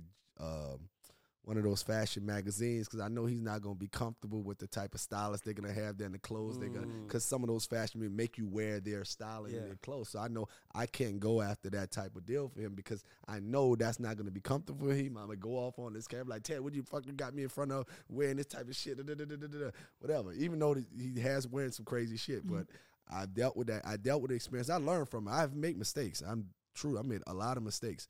And it took me learning those mistakes to understand what to not to do. You know, I know not to say when I had a bad experience when Wayne talked about I want to get into acting. Sometimes they want to get into things, and when they do it, they understand it's a whole different world. And he lasted two days. The third day, he like, yeah, the playoff song. I'm not coming off my bus after this game what I don't think on a that's how it movie set. on a movie set. I don't think that's how it Mind you, this is this is uh, what's that movie? Um, I'm crying. Shit was Forest Whitaker. Tim Story directed it. Uh, hurricane season. Yeah, Yeah. So he said the lasted three days. And Sorry, I'm. I'm like, you know, and I told, listen, and I'm getting hell. You know, I'm learning about you know movies and the time and like how different that is, and with that with that that punctuality and how much you know that costs, you know, and how important that is on this set. And I was just like, you know, I told him never again. I was like, I'm not. I don't care if you ask me. I'm not ever booking this again. I'm not gonna do it. You know what I'm saying? Offers come. Nope. Oh, we would love Wayne to do this movie one day. Nope. I know I is. He's not gonna be on. He's not gonna get eight hours doing the same thing, repetitive, redundant, mm. over and over again because this, this is how movies shoot. So, Produce- so you gotta be sometimes once you learn, you know, you gotta, you know, you you know what to do and what not to do based off of understanding who they are. That goes back to what you said in the beginning studying your artist knowing Yeah. what you're dealing with who you're dealing with customizing it to them not trying to copy paste I think that's the most key things about great great managers. You know what I'm saying? Like you got to know how to make your artist move. you got to know them. Yeah, you have to know them to know what to do to get them up, to get them going. Know, you know, and when to be there, when to be counselor, you know, when, you know, and and and and be ready for those fires that may be coming. You know what I'm saying? Like, because sh- sure enough, we've had a lot of 'em over the damn years. you said you made a lot of mistakes what's the biggest mistake you think you made Um, I think the biggest mistake was, um, well, the biggest learning lesson that I learned way later on was because I jumped into this on with a tunnel vision of just protecting my friend and being a manager. You know, I didn't, I wasn't paying attention to the business side of things and understand what what that at what that looked like, how money was being made Mm. and assets were being created in the music business. So I was a great manager and I was making people a lot of money. It's a reason why we got to the point if I was understanding, you know, the revenue that Young Money was making and understood what that was. Were you a partner in Young Money? huh? Were you a partner in Young Money? I wasn't a partner Okay. in Young Money. So you was really helping your man. Yes. working for him. Gotcha. Yes. So, you know, it took me years and years down the line going through that lawsuit to be a real rude awakening of really like smacking my face. Tez, what have you been like? I I- I- we didn't make a dollar off of Young Money. I was about to a say- dime, nothing. Young Money's catalog is their catalog, if they sold it today, is probably worth two, two and a half billion dollars. if they sold it today, it's probably worth about two. And I didn't. So you listen, built a billion dollar asset. And I, I- mean, laugh. I, No, I, sorry, I'm funny. sorry. I'm just looking like. no, it's funny. It's shit. funny. Nah, but like- I could, but I was so busy being the manager. We were so busy, and then we had these fucking superstars, right? We Kanye, Wayne, Drake, Nicki. This all that's G Easy. All was at the same time. So we, so we, and their business, their brands in their own. So all of, I'm talking about my team. We're so tunnel vision on doing them great and putting ourselves behind them and making sure they're great. I wasn't paying attention to the asset side of the young money business that I should have been looking at way before before we got into a situation where I had to fight for five years to get all that money that was owed back that we had never saw. What's the example of an asset from the Young Money? Like you said, you were on. So paying attention to Drake and assets. Nicki, Drake and Nicki are was signed. They're like they're The their artists. assets. Every- They're every every Drake, So all of Drake's songs. and now that Albums. Drake is off Cash Money now, Yeah. Yeah. but everything that was on Cash Money, they own. yes, That's why I said they can sell those assets. Like Yeah. he can't hit the way Tez made his money was transactional. Yeah. I make you a million dollars, you cut me my percentage. Mm-hmm. Right. Cash money, they they have the value side. right. So you know, they're- you guys are making the cash, but we have the asset that's coming in. Yeah. So if we want to cash out, Own it. Mm-hmm. he can sell his contract, right. but the artist got to be okay with it. The asset can be sold to Universal or whoever. Right. And Young Money, Cash Money, 50 50 partners. So I wasn't looking at that side of it. And there was a ton of money coming in, and I wasn't looking at the the label side of things and paying attention to it. If I would have been doing that earlier, you know, I mean, I don't know if I would have avoided that big long lawsuit, but um, What made you go luck? You talking about the lawsuit where Cash, Cash Money, Money. Shoe got sued by Wayne. yes, So you guys were suing for Young Money also. yes. Oh, I thought it was just for Wayne. No, no, no. We had the the Young Money part was the biggest part. That's the part that, He's we like, never "Oh, saw a dollar on. So that was the biggest part. What What was the red flag? Where did y'all start saying, "Wait, hold on, we missing something here"? I mean, you know, uh, they had to confess. They had to come to me and tell me they didn't have any more money I would have loved to been to pay To, you to pay. To pay Wayne in his advance, and that's when I figured out. Okay, so was- so could I, Where the money could I tell you how this happens? We do. Yes, please, somebody. I, I have my theory how it happens. Like eh, you know, go ahead, I, go my theory- I'm, this my this is what this is what this I this is what I because I worked Where at, the I work going, the I work for major label. Oh, here's the thing, you gotta understand something. Most I guarantee you, and Tez could vouch for me, or he don't have to, but most artists, you name the most successful artists, they don't get. It's rare to see a royalty check in this business. Correct. Now people think it's you getting fucked because you don't see a royalty check. No, that's not what it is. They're cutting you in advance. Mm. So let's say if Baby is like he gets a sixty million dollar advance from Universal, they got to recoup that. He got the money now, so they got to recoup that. So they might be ready. It might be just timing off. Like, yo, we ready to drop an album and we need twenty million today, and it's like The money haven't came in yet. we ain't got that right now Got it. because we done took an advance Yes. out. So kind of we kind of need y'all to drop that album so we Right. can go get another Yes, advance, Right. So and then we'll cut you a check. and I think that, and I think that, um, and I think that, um, that's what I, that's my theory. What happened? Because I don't think they expected the they didn't expect Drake and Nicki Right. and how large their advances became, how much their And, costs came. and then not only that, the they have same not only that, time. not only that. Here's they're all another. Here's another thing.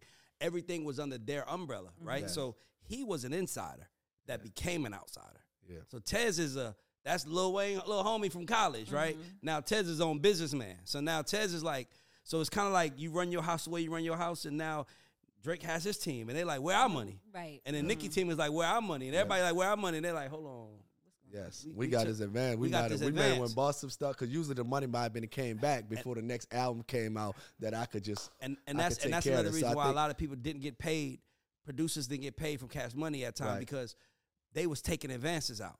Mm-hmm. So like when artists are getting these big advances, like I would challenge an artist to just sit back and and say, I don't want an advance. I just want my royalties that's owed to me. It might change their whole deal, but hey, you walk in a building, they about to give you fifty million dollars. You don't realize that all you all they did was double that back on their fees, On their everything else. So they keep you in the hole. That's the game. yeah, that is. And as I said, I think that's what happened. I, I don't think that they Yeah, expected the, the people. Yeah. success of Drake and Nicki and Wayne at the same time, year by year. They both they was all dropping consistently, and they had to keep you know, and the money probably wasn't coming up fast enough, recouping fast enough, so they could keep fun, funneling Yeah. these situations. So that sort of was the that was my theory of why it happened. But That was bef- that. By but the way, before then, before then, they were great partners. You know what I'm saying? Any idea I had, anything we wanted to do, any video wanted to get made, you know, it was done, done, done, done. and, and it's something to factor in. When you're winning, the bank is always open. yeah. and they were winning. So why is the bank not open? Mhm. Well, the bank is like, well, your man just walked in here and just got a hundred million dollar check, Yeah. and he was supposed to take care of that. So that becomes Okay. problematic. So Right. And I makes think there's another piece of this. You know, Cash Money was also the only company who had what they call a traditional P and D deal, so they owned 100 percent of their company. Hmm. And Universal was on, didn't own that asset; they was only making a distribution fee. So when they got stuck in the hole, Well, mind how do you get they, out the hole? They could have came in and be like, because knowing the money's gonna come in. or they or they could have or they could have or they, they- or, or they could have sat they could have sat y'all down and said, hey, look, here's what we're gonna do, but they didn't. they so probably was like, "You gotta give me a piece of this." Yeah, that's I how they- that's how they- that's how- this, that's how they take and your I'll shit bail- from you. Then I'll bail you out. You know what I'm saying? that's how they take your shit from you. That's Yeah. how people use their label because Yes. it's a cash flow problem. yes. Got it. All right. Yes. Before we go into the games, I got one more thing. How do you separate personal from business? Like, how do you not take shit personal? I had to learn that the hard way. Along, I have no emotion, and when it comes to that art, uh, artist shit, like real business shit, like, and then I realized what's most important in life, man. Like, you know, I couldn't, I can't let this job and career. It's way more things that's more important to me. You know, I know God blessed me with this situation. I feel like it's definitely was my purpose to be doing what I'm doing. You know, but I also understand that you know I won't ever let you know that's why I always kind of been the same. I never let these situations really or this job or this career even through the fire. They always ask me and my partner G like, how the hell y'all do? it? Y'all got Kanye, y'all got Nicki, y'all got Wayne, and these situations become out. Y'all be so calm. You're like, what do you want me to do? We're not about to let this, you know, kill us and age us, get heart attacks over this shit. You know what I'm saying? At the end of the day, um, we can't take none of this with us. There's more important things. Uh, I think my spiritual grounding along the way, along this journey, has helped me not waver or change who I am. And I've always been that way. I'm the same guy, you know what I'm saying, since I started in this situation. It's personal for me. I was about to say, Ray, you got something to say. Ray is over there. no, just, no, no, no, no, uh, Because I understand what he's saying. Yeah. But my thing is, it's hard to separate business from personal because your business feeds your family. Yeah. And sometimes people personal. act like, man, it's just business. Oh, okay, cool. It's hard. It's, but it ain't business when I do you dirty. Right. It's hard. You know what I'm saying? So it's hard to be like, It's hard. and you know, when people start playing for themselves, you kind of It's got to just sit back and be like, oh, okay. I, Yeah, I don't it's know. hard. I've come. Listen, I've saw. It's hard. I've mm-hmm. got. I already say it's, it's, I've got it's- moves put on me that probably lost me millions and millions and millions and millions No. and millions of dollars. And I just had to swallow Yeah. it because of the. Wow. But but another thing that makes it good is Yeah. that another thing that makes it good is that you know you you you you you do dirty business, it eventually catches you. Exactly. Like like there are a lot of people who fucked people over time after time, and by the time they finally get to that point of success, they owe so many people. What they gonna do? Yep. So you know, at the end of the day, if you want like, because if you fuck people, that's what you do. That's who you are. You're gonna fuck them. You're gonna fuck them. You're gonna fuck them. Yep. You're gonna fuck everybody. Get, and then all of a sudden, all it's gonna take is one or two people to have it on there. And plus, you don't want enemies. Yep. You don't need as as an artist. You don't want enemies. So when you fuck people, it's like, oh, okay, that shit, that shit will come to pass. Yep. I, I agree with that. And that's literally that's probably what out of all them upset times, pissed off times I've been, you know, I've been no understanding that I had to swat or those times I've swallowed, I understood that every time it may have came uh, to one of those situations, you know, we still here 19 years later, you know, we still doing business, having opportunities, you know what I'm saying? Shit, my mom's still good, family's still good. That's all Um, that matter. So you know, when we bounce, you know, it's never. I feel like I I I led this journey with purpose coming into it, and as long as I keep that mentality, no matter what though, when those times come, where those people, then those those Judases come and those snakes come, they no. coming. yeah, they always they're always around. You know, um, you know, I always have faith that because I'm still doing just following my purpose and my pathway, that everything gonna work itself out. And it has been. It has been doing that for me and my partners. Like we all have the same thing Y'all we still- got y'all still- together. Y'all still, Still running been- things. Y'all still, still running been things. rocking with each other for a very Still for 16 years. You know what I'm saying? All same fucking partners, and we still creating opportunities for ourselves and our families. Okay, at, before we, I know I keep doing this. I'm sorry. I want to play put your money where I your know, mouth I know, but I want to ask a question. He a manager, so I want to ask him, and this is personal for me. Sorry, this has nothing to do with nothing. As a manager, who do you think are the next three big artists that gonna blow up the charts? That's gonna blow up the charts. Yes, Billboard. Um, that's gonna blow up the charts. Well, like that's coming up. It feels unfair because he's an architect. Am I tripping? nah, you ain't tripping. You right? Because it's kind of like it's kind of like he knows how many things have to fall in place. Yeah, yeah, yeah. That's happen. exactly what I'm thinking. So it's like, so he has to analyze. The, he can't even see the artist holistically. It has to be like, because let's be clear, every Are artist tour- right now, the tour set up right? yeah, it- every artist has an opportunity to be Yeah. next. Yeah. But like, if Wayne wouldn't have been what All he right, so became, who's on your radar then? Let's go with that. Who's up and coming have- artist? I don't on have the- real on my radar. What I what I was shocked about, I could tell you something that was shocking about me because I was because I was looking at a deal. You know, what I'm saying I'm uh looking at this um um deal that I'm um trying to create with this beverage, this alcoholic beverage that wants a female um wants a female artist that's um that's you know that appeals to the this younger generation, right? So you know, I'm on there and I'm pitching like, yo, you know, maybe it's Latto, maybe it's Carisha, you know, maybe it's Glorilla. And Al, my partner, was like, no, it's Ice Spice, Thank it's Ice Spice, it's Ice. Spice. And I'm like, what? I'm like, what is that? What is that? Like, it's Ice Spice. He's like, pull up the numbers. So I look at the numbers, and she, her numbers is blowing Crazy. out, I'm blowing away all of them. Like all the, all across like impressions, every platform, streams, even even the music. I'm like, because I know what culture, what I feel. I know I'm hearing Glorilla all the time when I'm in the club. I know what Carisha's brand is doing, you know, for its uh, relevancy. Uh, you know what I'm saying? But then I'm, um, and Yeah, I, Ice. but I look at those. No, I look. I, I did not believe Al. I'm like, no. I, I was like, I know she got a butt. I know the Kim Kardashians. I know how what that means. I was like, I, maybe she's influential. I know that her music is not great. I had to. I, she she you like pull it up, and I pulled it up, and I was like, wow. So I did the analysis. I was like, damn, she's just She's influential in all different ways. You know, mm-hmm. and and mind you, with that, you know, as an architect. I could take something like that and understand we could create a song. You know what I'm saying? If you got that type of influence, I get a good songwriter, a good producer, and teach a person how to create a song. You know, you have all those other things, just these other variables that you know that that you need to become a superstar, right? I could create. I look at that like create a song, uh, have get our touring right, our strategy right. She's winning in all these other places. I could, as an architect, I could take where based off those numbers, like it's like take her and go shit, Nicki Minaj it yeah, at at this point, you know. Oh, And it's Nicki also- did sign her though. So Nicki, she signed a Nicki now. yeah, Is Yeah. she signed her? yeah. Nicki Yeah. just signed her. That's why Nicki just put Nicki the record out opened the with her. record label. Yeah, That's that was amazing. her first artist. Shout out Nicki. Congratulations on that. All right, perfect. So Tamir, so so Yay, so it's Ted, time we to play play. this we play this game called good. uh, Money where Put your Your mouth- Money Where Your Mouth Is, um, where we give you three names of three artists, situations, and you have to pick one to sign, one you're going to put in development, and the other you're going to drop. Okay. Sign. By the way, you have to make these decisions as a as a. So we we talking about blueprint right now. Okay. We're looking at these artists, and you got to pick one to sign, drop, develop. If you don't pick one, Drop. you'll appreciate this. If you don't pick one, you have to donate twenty dollars Okay. to uh, the Kids Academy, Creative Academy. It's a nonprofit that we are associated with that gives opportunities to kids, kind of like what you do. So Okay. you don't lose. Nobody loses either way. Okay. Okay. Okay. But, you know, we- sign, develop, drop. So sign, drop, develop. And Tamira just sent me the first one I'm gonna say, and she never sends one. Ice Spice, Latto, Glorilla.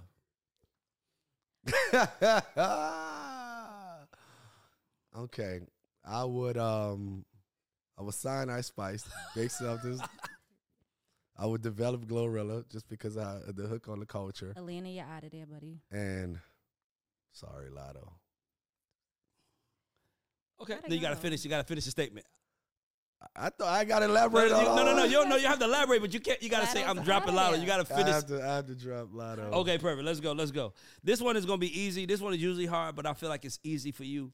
Uh, T.I., Ludacris, Wayne. Oh shit, these are all my friends, man.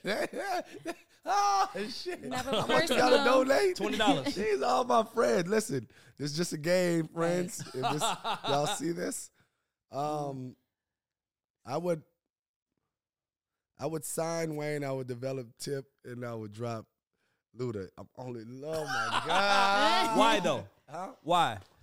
Um, I signed Wayne because Obvious reason. I mean, You I sold a mean, million if, if I didn't know him, I didn't know him. He's so influential. We talking about this point right No, now. No, we're talking No. about their career. You their want their on their stuff, their music career on your label. Yeah, so yeah, I was signed Wayne because you know just how um, influential he was, his uh, stage presence, you know, um, how he set himself apart and understanding his brand. Uh, tip, tip, I would uh, develop because because you know he has a certain um, he has a certain swagger about himself that separates him from the from everybody else. His lingo, his lingo, his voice and cadence, you know what I'm saying? He really has a southern draw that's like none other, you know. So I would develop him and help grow his brand to do more things to help him take take him over the top. And drop Luda only because, you know, uh Luda flow I don't think ever evolved, you know what I'm saying? He always, you know, so I know he's good to make a great record, but I didn't see any, you know, I saw it as as just that um, as he may be good as his next record, and I didn't see an evolution of his flow. It might have got you know um, dated. Okay. All right, got you. That So was a really good next one, analysis. next one good. is next one is Y'all put me on the spot. next one is eight baller MJG, UGK, OutKast. Sheesh. Okay. All right. Damn, boy. Kids this get twenty. I'll be feeding the kids tomorrow. They gonna get these piece are on test. favorite- these are I'm my just saying. groups. Me my- too. That's why I'm good. at- These are my favorite damn groups. Um, I would definitely definitely sign Outkast For sure. You know, just just alone, you know how talented those dudes were. There was, you know, before that, you know, I'm an OutKast fan. Some players, but they just came out different, soulful. You know, Dre in itself as a lyricist, you know, and creating great songs. Um, um, I would develop UGK. I would develop UGK because I felt like Pimp and Bun lyrically Bun and Pimp that tone you can't match that, you know, and it, it had room to grow to develop into something bigger. And um, damn, I love 8Ball and MJG. Coming but I out would hard. have to drop. go. Coming out hard is incredible. I would have damn classic, bro, classic.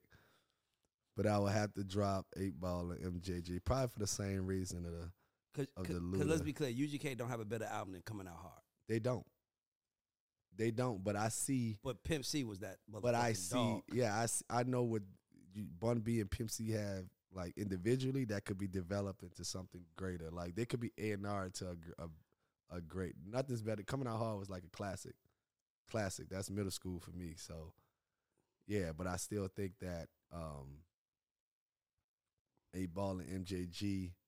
I feel like as as artists, Pimp C and UGK had more more room to grow. So that's Mm, why I would. I can de- take that. that's why I would develop them. You know, A little bit but- more southern. Yeah, 8Ball MJG was a slightly country. Like a Yeah, little, it was like that line between southern and country. yeah.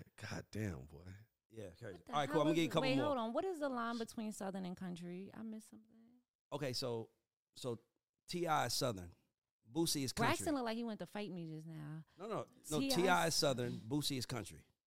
Okay, that that's all I got. It makes sense.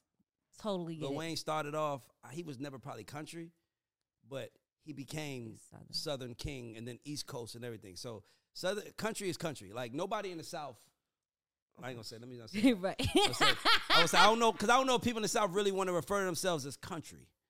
Country is kind of like you country, you country. Country's a little Yeah. better. Like I'm from the country, bro. Like we, Big you know, like the country. yeah, yeah, like you know, country is country. All right.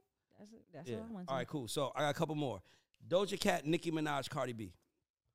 Doja Cat, Nicki Minaj, Cardi B. Um, I would definitely sign Nicki Minaj. I would develop Cardi just because, you know, I feel like I mean they they've done a good job with her. You know, I think that she has a personality of a star. Like she has an emotional connection to her fans that has room to grow to, to keep growing, you know what I'm saying? Because she's authentic and she stands for something, you know, and it's a real thing. And I think that that's how you create those cults and those cult followings by having a connection outside of your music uh, to grow. So I would develop her understanding that she has plenty, plenty more room to grow product and all types of things that Cardi could do based off her emotional connection to her her fans outside of her music. And Doja, I don't understand what she is, so I would drop her. Um, even though she's talented, I don't know what her brand really is, so I'll drop her. Good point. All right, cool. We get a couple more. You want an R&B one? Sure, yeah. Okay. Just saying. Chris Brown, Usher, R. Kelly. Shit, God no. oh man, I can't, I can't drop that. How you gonna drop? How you We gonna got drop? we get twenty dollars for the kids. No, I, got, got- I gotta get twenty dollars. Twenty dollars for the kids, everybody. The kids are gonna be eating drop pizza. none of We're gonna send Tez pictures of the kids eating pizza, guys. It's gonna be a good day. They're gonna throw a drop saying thanks, Tez. I'm telling you. All right, cool. All right, cool. Dru Hill, Okay. Jodeci, Boyz II Men. Shit. Uh. Damn, boy. Dru Hill, Jodeci, Boyz II Men. Man. How the hell you gonna pick? I should have stood on rap, bro. I don't know. He's like, wow, this I don't know how the hell to. We get forty dollars for the kids. It's all good. I oh. gotta give it. Forty dollars for the kids, I don't know how to everybody. goddamn. Nobody loses in this game. Nobody I don't loses know in how this to. game. do You know, that. it's because he's looking at it from a branding perspective. I like how he's looking at I it. listen to the music though. Also, Like you, like I don't know how to brand this. Like, All right, what- cool. what Two more. First one is J. Cole, Kendrick, Travis Scott. Three strong ass brands. Uh, I would. I would sign Kendrick.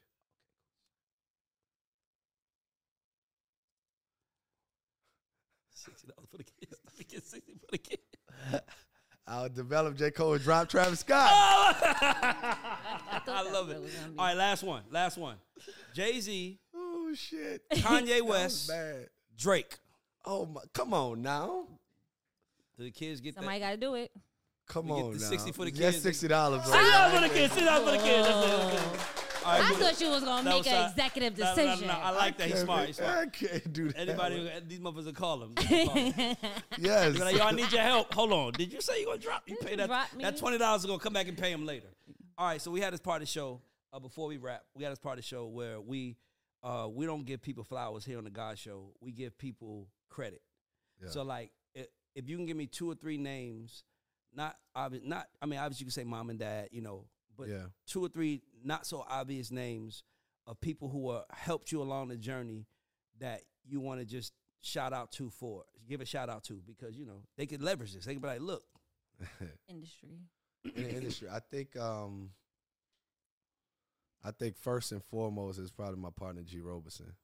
G. Roberson. Uh Love G G freaking you know, I wish I could cause it's gonna be my partners, all of them. I mean I could I pick G and Sean G. I mean that's eh, we kind of co uh, owners of Blueprint, but I, I wish I could pick my whole team. But they, I'm the youngest of the crew, right?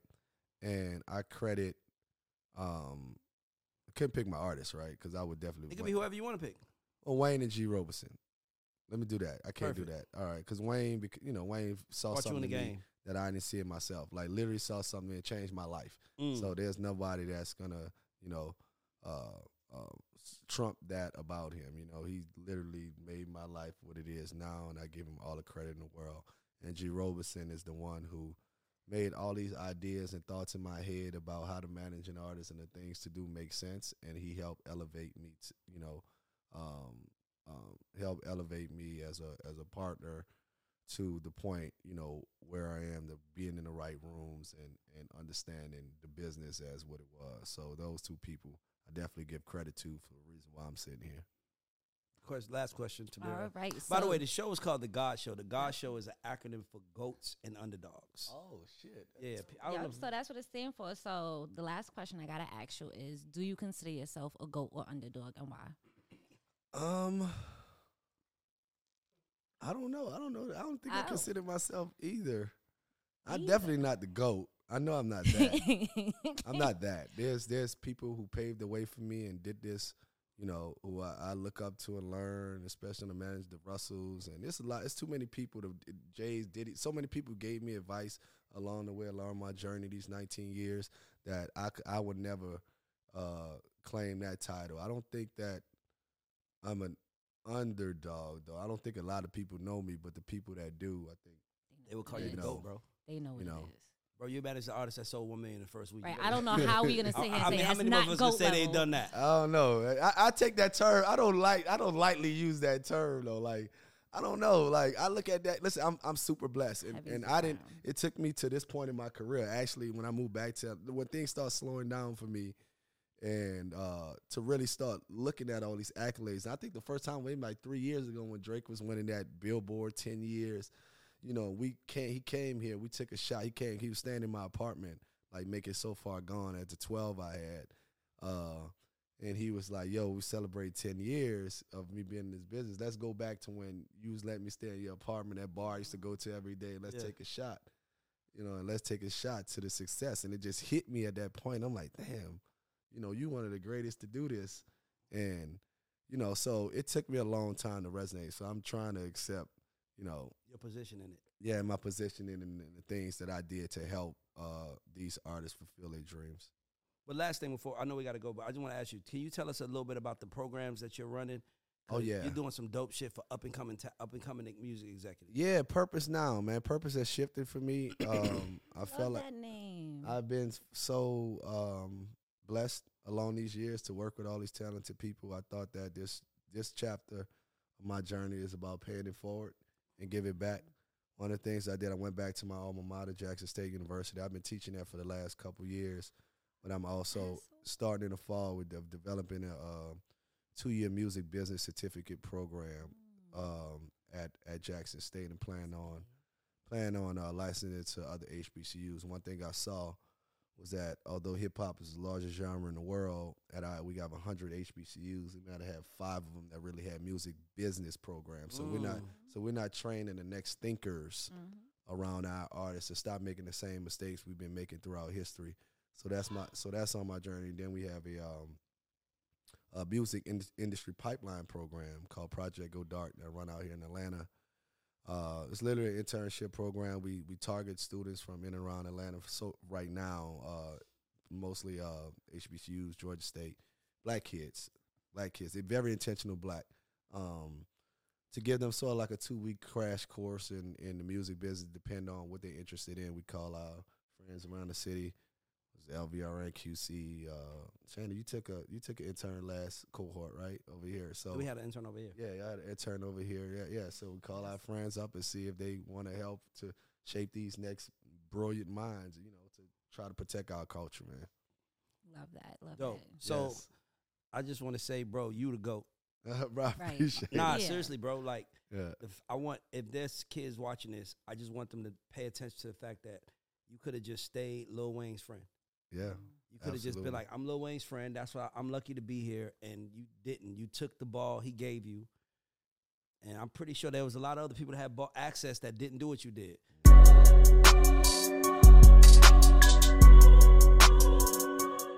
Say goodbye to your credit card rewards. Greedy corporate mega stores, led by Walmart and Target, are pushing for a law in Congress to take away your hard earned cash back and travel points to line their pockets. The Durbin Marshall credit card bill would enact harmful credit card routing mandates that would end credit card rewards as we know it. If you love your credit card rewards, tell your lawmakers hands off my rewards. Tell them to oppose the Durbin Marshall credit card bill.